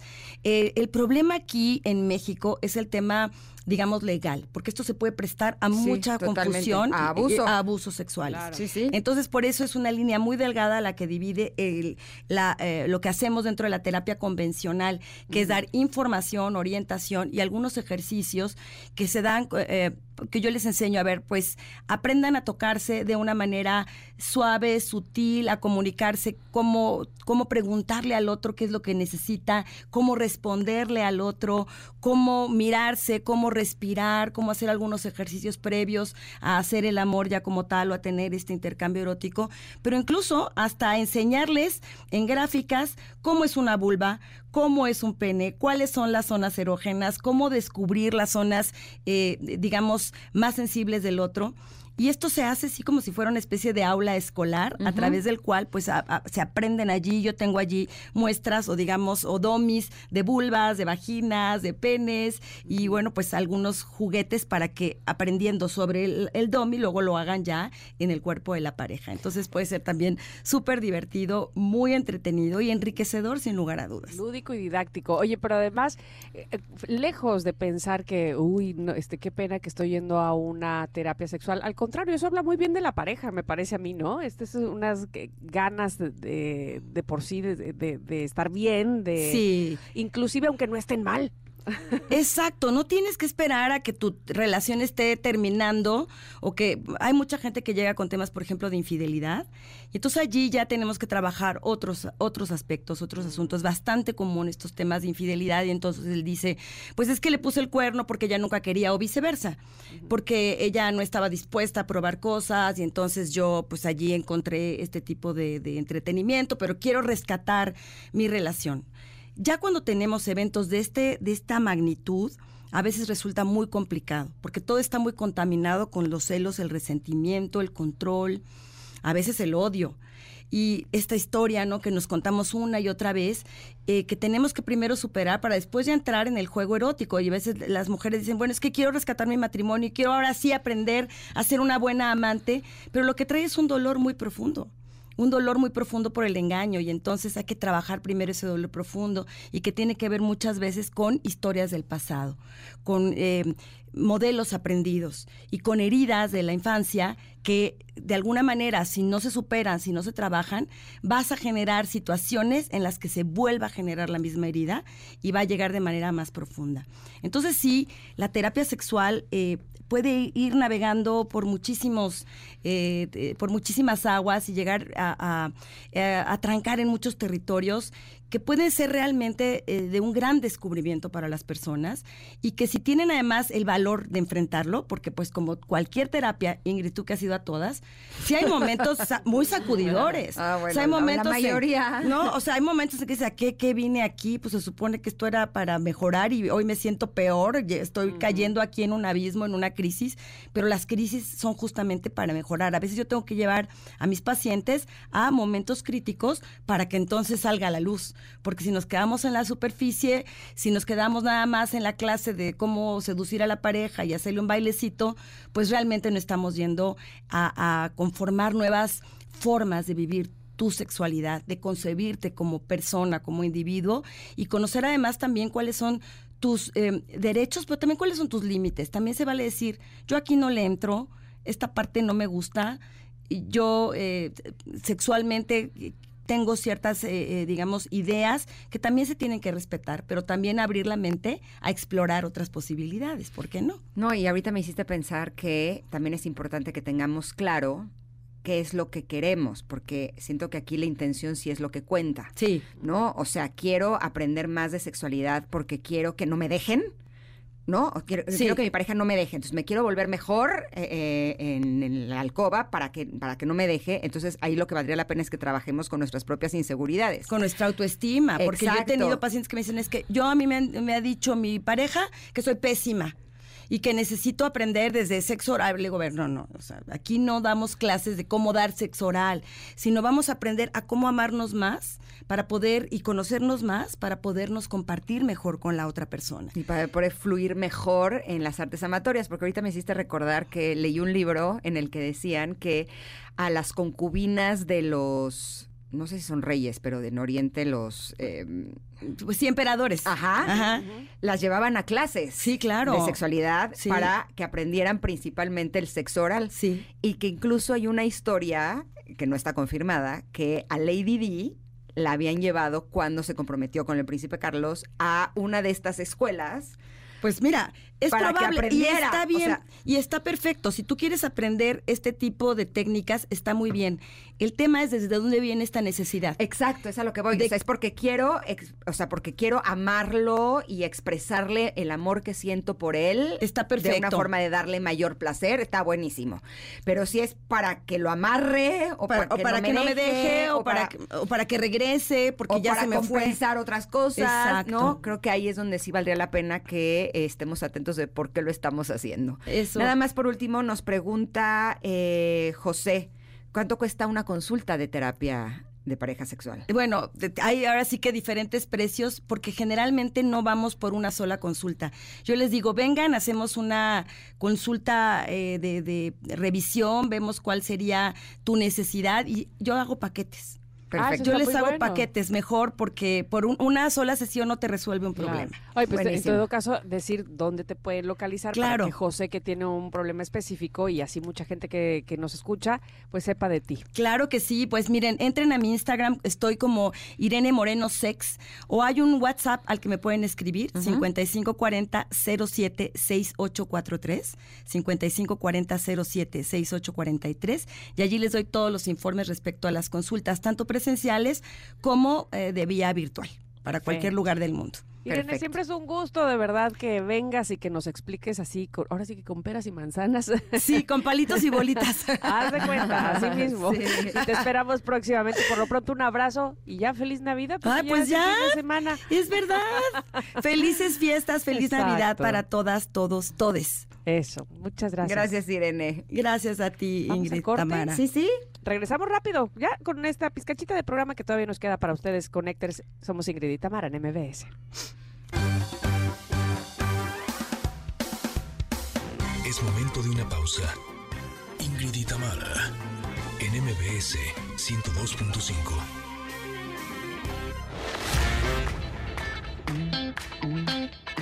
Ingrid y Tamara, en MBS 102.5. Continuamos. Closer, The Street Light, lo que estamos escuchando. Sí. Oye, tenemos mensajes de los Connectors con respecto a la pregunta del día. Me encanta porque esta pregunta eh, les platicaba yo al inicio del programa, si no lo escucharon, ayer nos la pasó Ingrid en el chat. ¿Cómo ven esta pregunta? si tu ex fuera un libro, ¿cómo se llamaría? Esa es la pregunta, ¿no? Exacto. ¿Tú Mira. dijiste o no? Sí, yo dije, yo dije, mira, lo tengo aquí apuntado. Eh, manual para decepcionarte de ti, en- de mí en un 2x3. Así se llamaría el libro de mi ex. Mira, Rubén nos dice, la inolvidable. Ok, Leticia dice, se llamaría Vendaval. Ándele, pues. José dice, mi ex es un libro. Yo la autonombré así, intensa y compleja, adicción completa. Órale, Armando dice, hola, saludos chicas, mando saludo a la Chupito, soy de Iztacalco, saludos Ingrid Tamara, me encanta el programa. Gracias, Gracias, Armando. Montserrat nos dice, buenos días fríos a todos. Si mi ex fuera un libro se llamaría No me quieres en tu vida y cuando me voy me quieres de vuelta. Se llama apego evitativo. Se los juro, si es una condición, está el apego Sí. ansioso, que es el que sientes que te mueres cuando se va, y está el, el apego evitativo, que cuando se empiezan a conectar, huyen porque justo les da terror el, pues, el conectarse. Y entonces cuando se van, este, quieren estar otra Exacto. vez. Ah, mira qué Exacto. cosa, qué yo me he topado con varios hombres así y yo digo, la verdad es que ese juego yo no lo juego, bye. Mira qué locochón. Oye, Gladys dice, mi libro se llamaría Cobarde. ¿Sabes qué, Gladys? Hay una canción de Yuridia que se llama Cobarde, que es buenísima. Te va a encantar. Oye, hablando de Yuridia, hago aquí un paréntesis. Este fin de semana, no sé, alguien tenía fiesta por aquí y entonces eh, entre las canciones que estaban poniendo y cantando karaoke, este, me refiero a una vecina, pues, estaba una de Yuridia que ahora me entero que es con Ángel Aguilar. Evidentemente, este, yo soy la que voy tarde en esa información porque la canción ahora sé que tiene un rato. Pero bueno, la he traído en mi cabeza. Ya se me, ya se me borró. Es más, ya ni me la pongas, este, quien esté en, el, en Mario o quien esté, porque de esas canciones que se me pegaron así de que la frasecita y que te da loop y, y vuelves y vuelves y vuelves. Qué bárbaro. Por- no, ya decía yo, por favor, quítenme esta canción, cántenme otra. Odio que se me peguen las canciones, es Se me horrible. pegó terrible, terrible. Y lo bueno es que era una canción, pues con una voz bonita, ¿verdad? Como la de Yuridia y la de Ángel, así, ¿no? ¿Qué Menos mal, hacíamos? exacto. Oiga, Conectes, muchas gracias por habernos acompañado. Ya nos tenemos que despedir, pero le agradecemos a Mario y Luis que estuvieron en la operación, a Monse y Rodrigo en las redes sociales, a Mariana en los teléfonos, a Mau en la unidad móvil dando los premios y también gracias a nuestra productora Itzel. Ustedes se van a quedar en compañía de Manuel López San Martín con la información más relevante del día. Y nosotras los esperamos aquí mañana en punto de las 10 de la mañana y hasta la 1 de la tarde. Feliz día, queridos Connectors. Que lo pasen muy, muy bien. Bye, bye. Gracias por acompañarnos. Aquí te esperamos en la siguiente emisión de Ingrid y Tamara en MBS. Cuídate y sé feliz.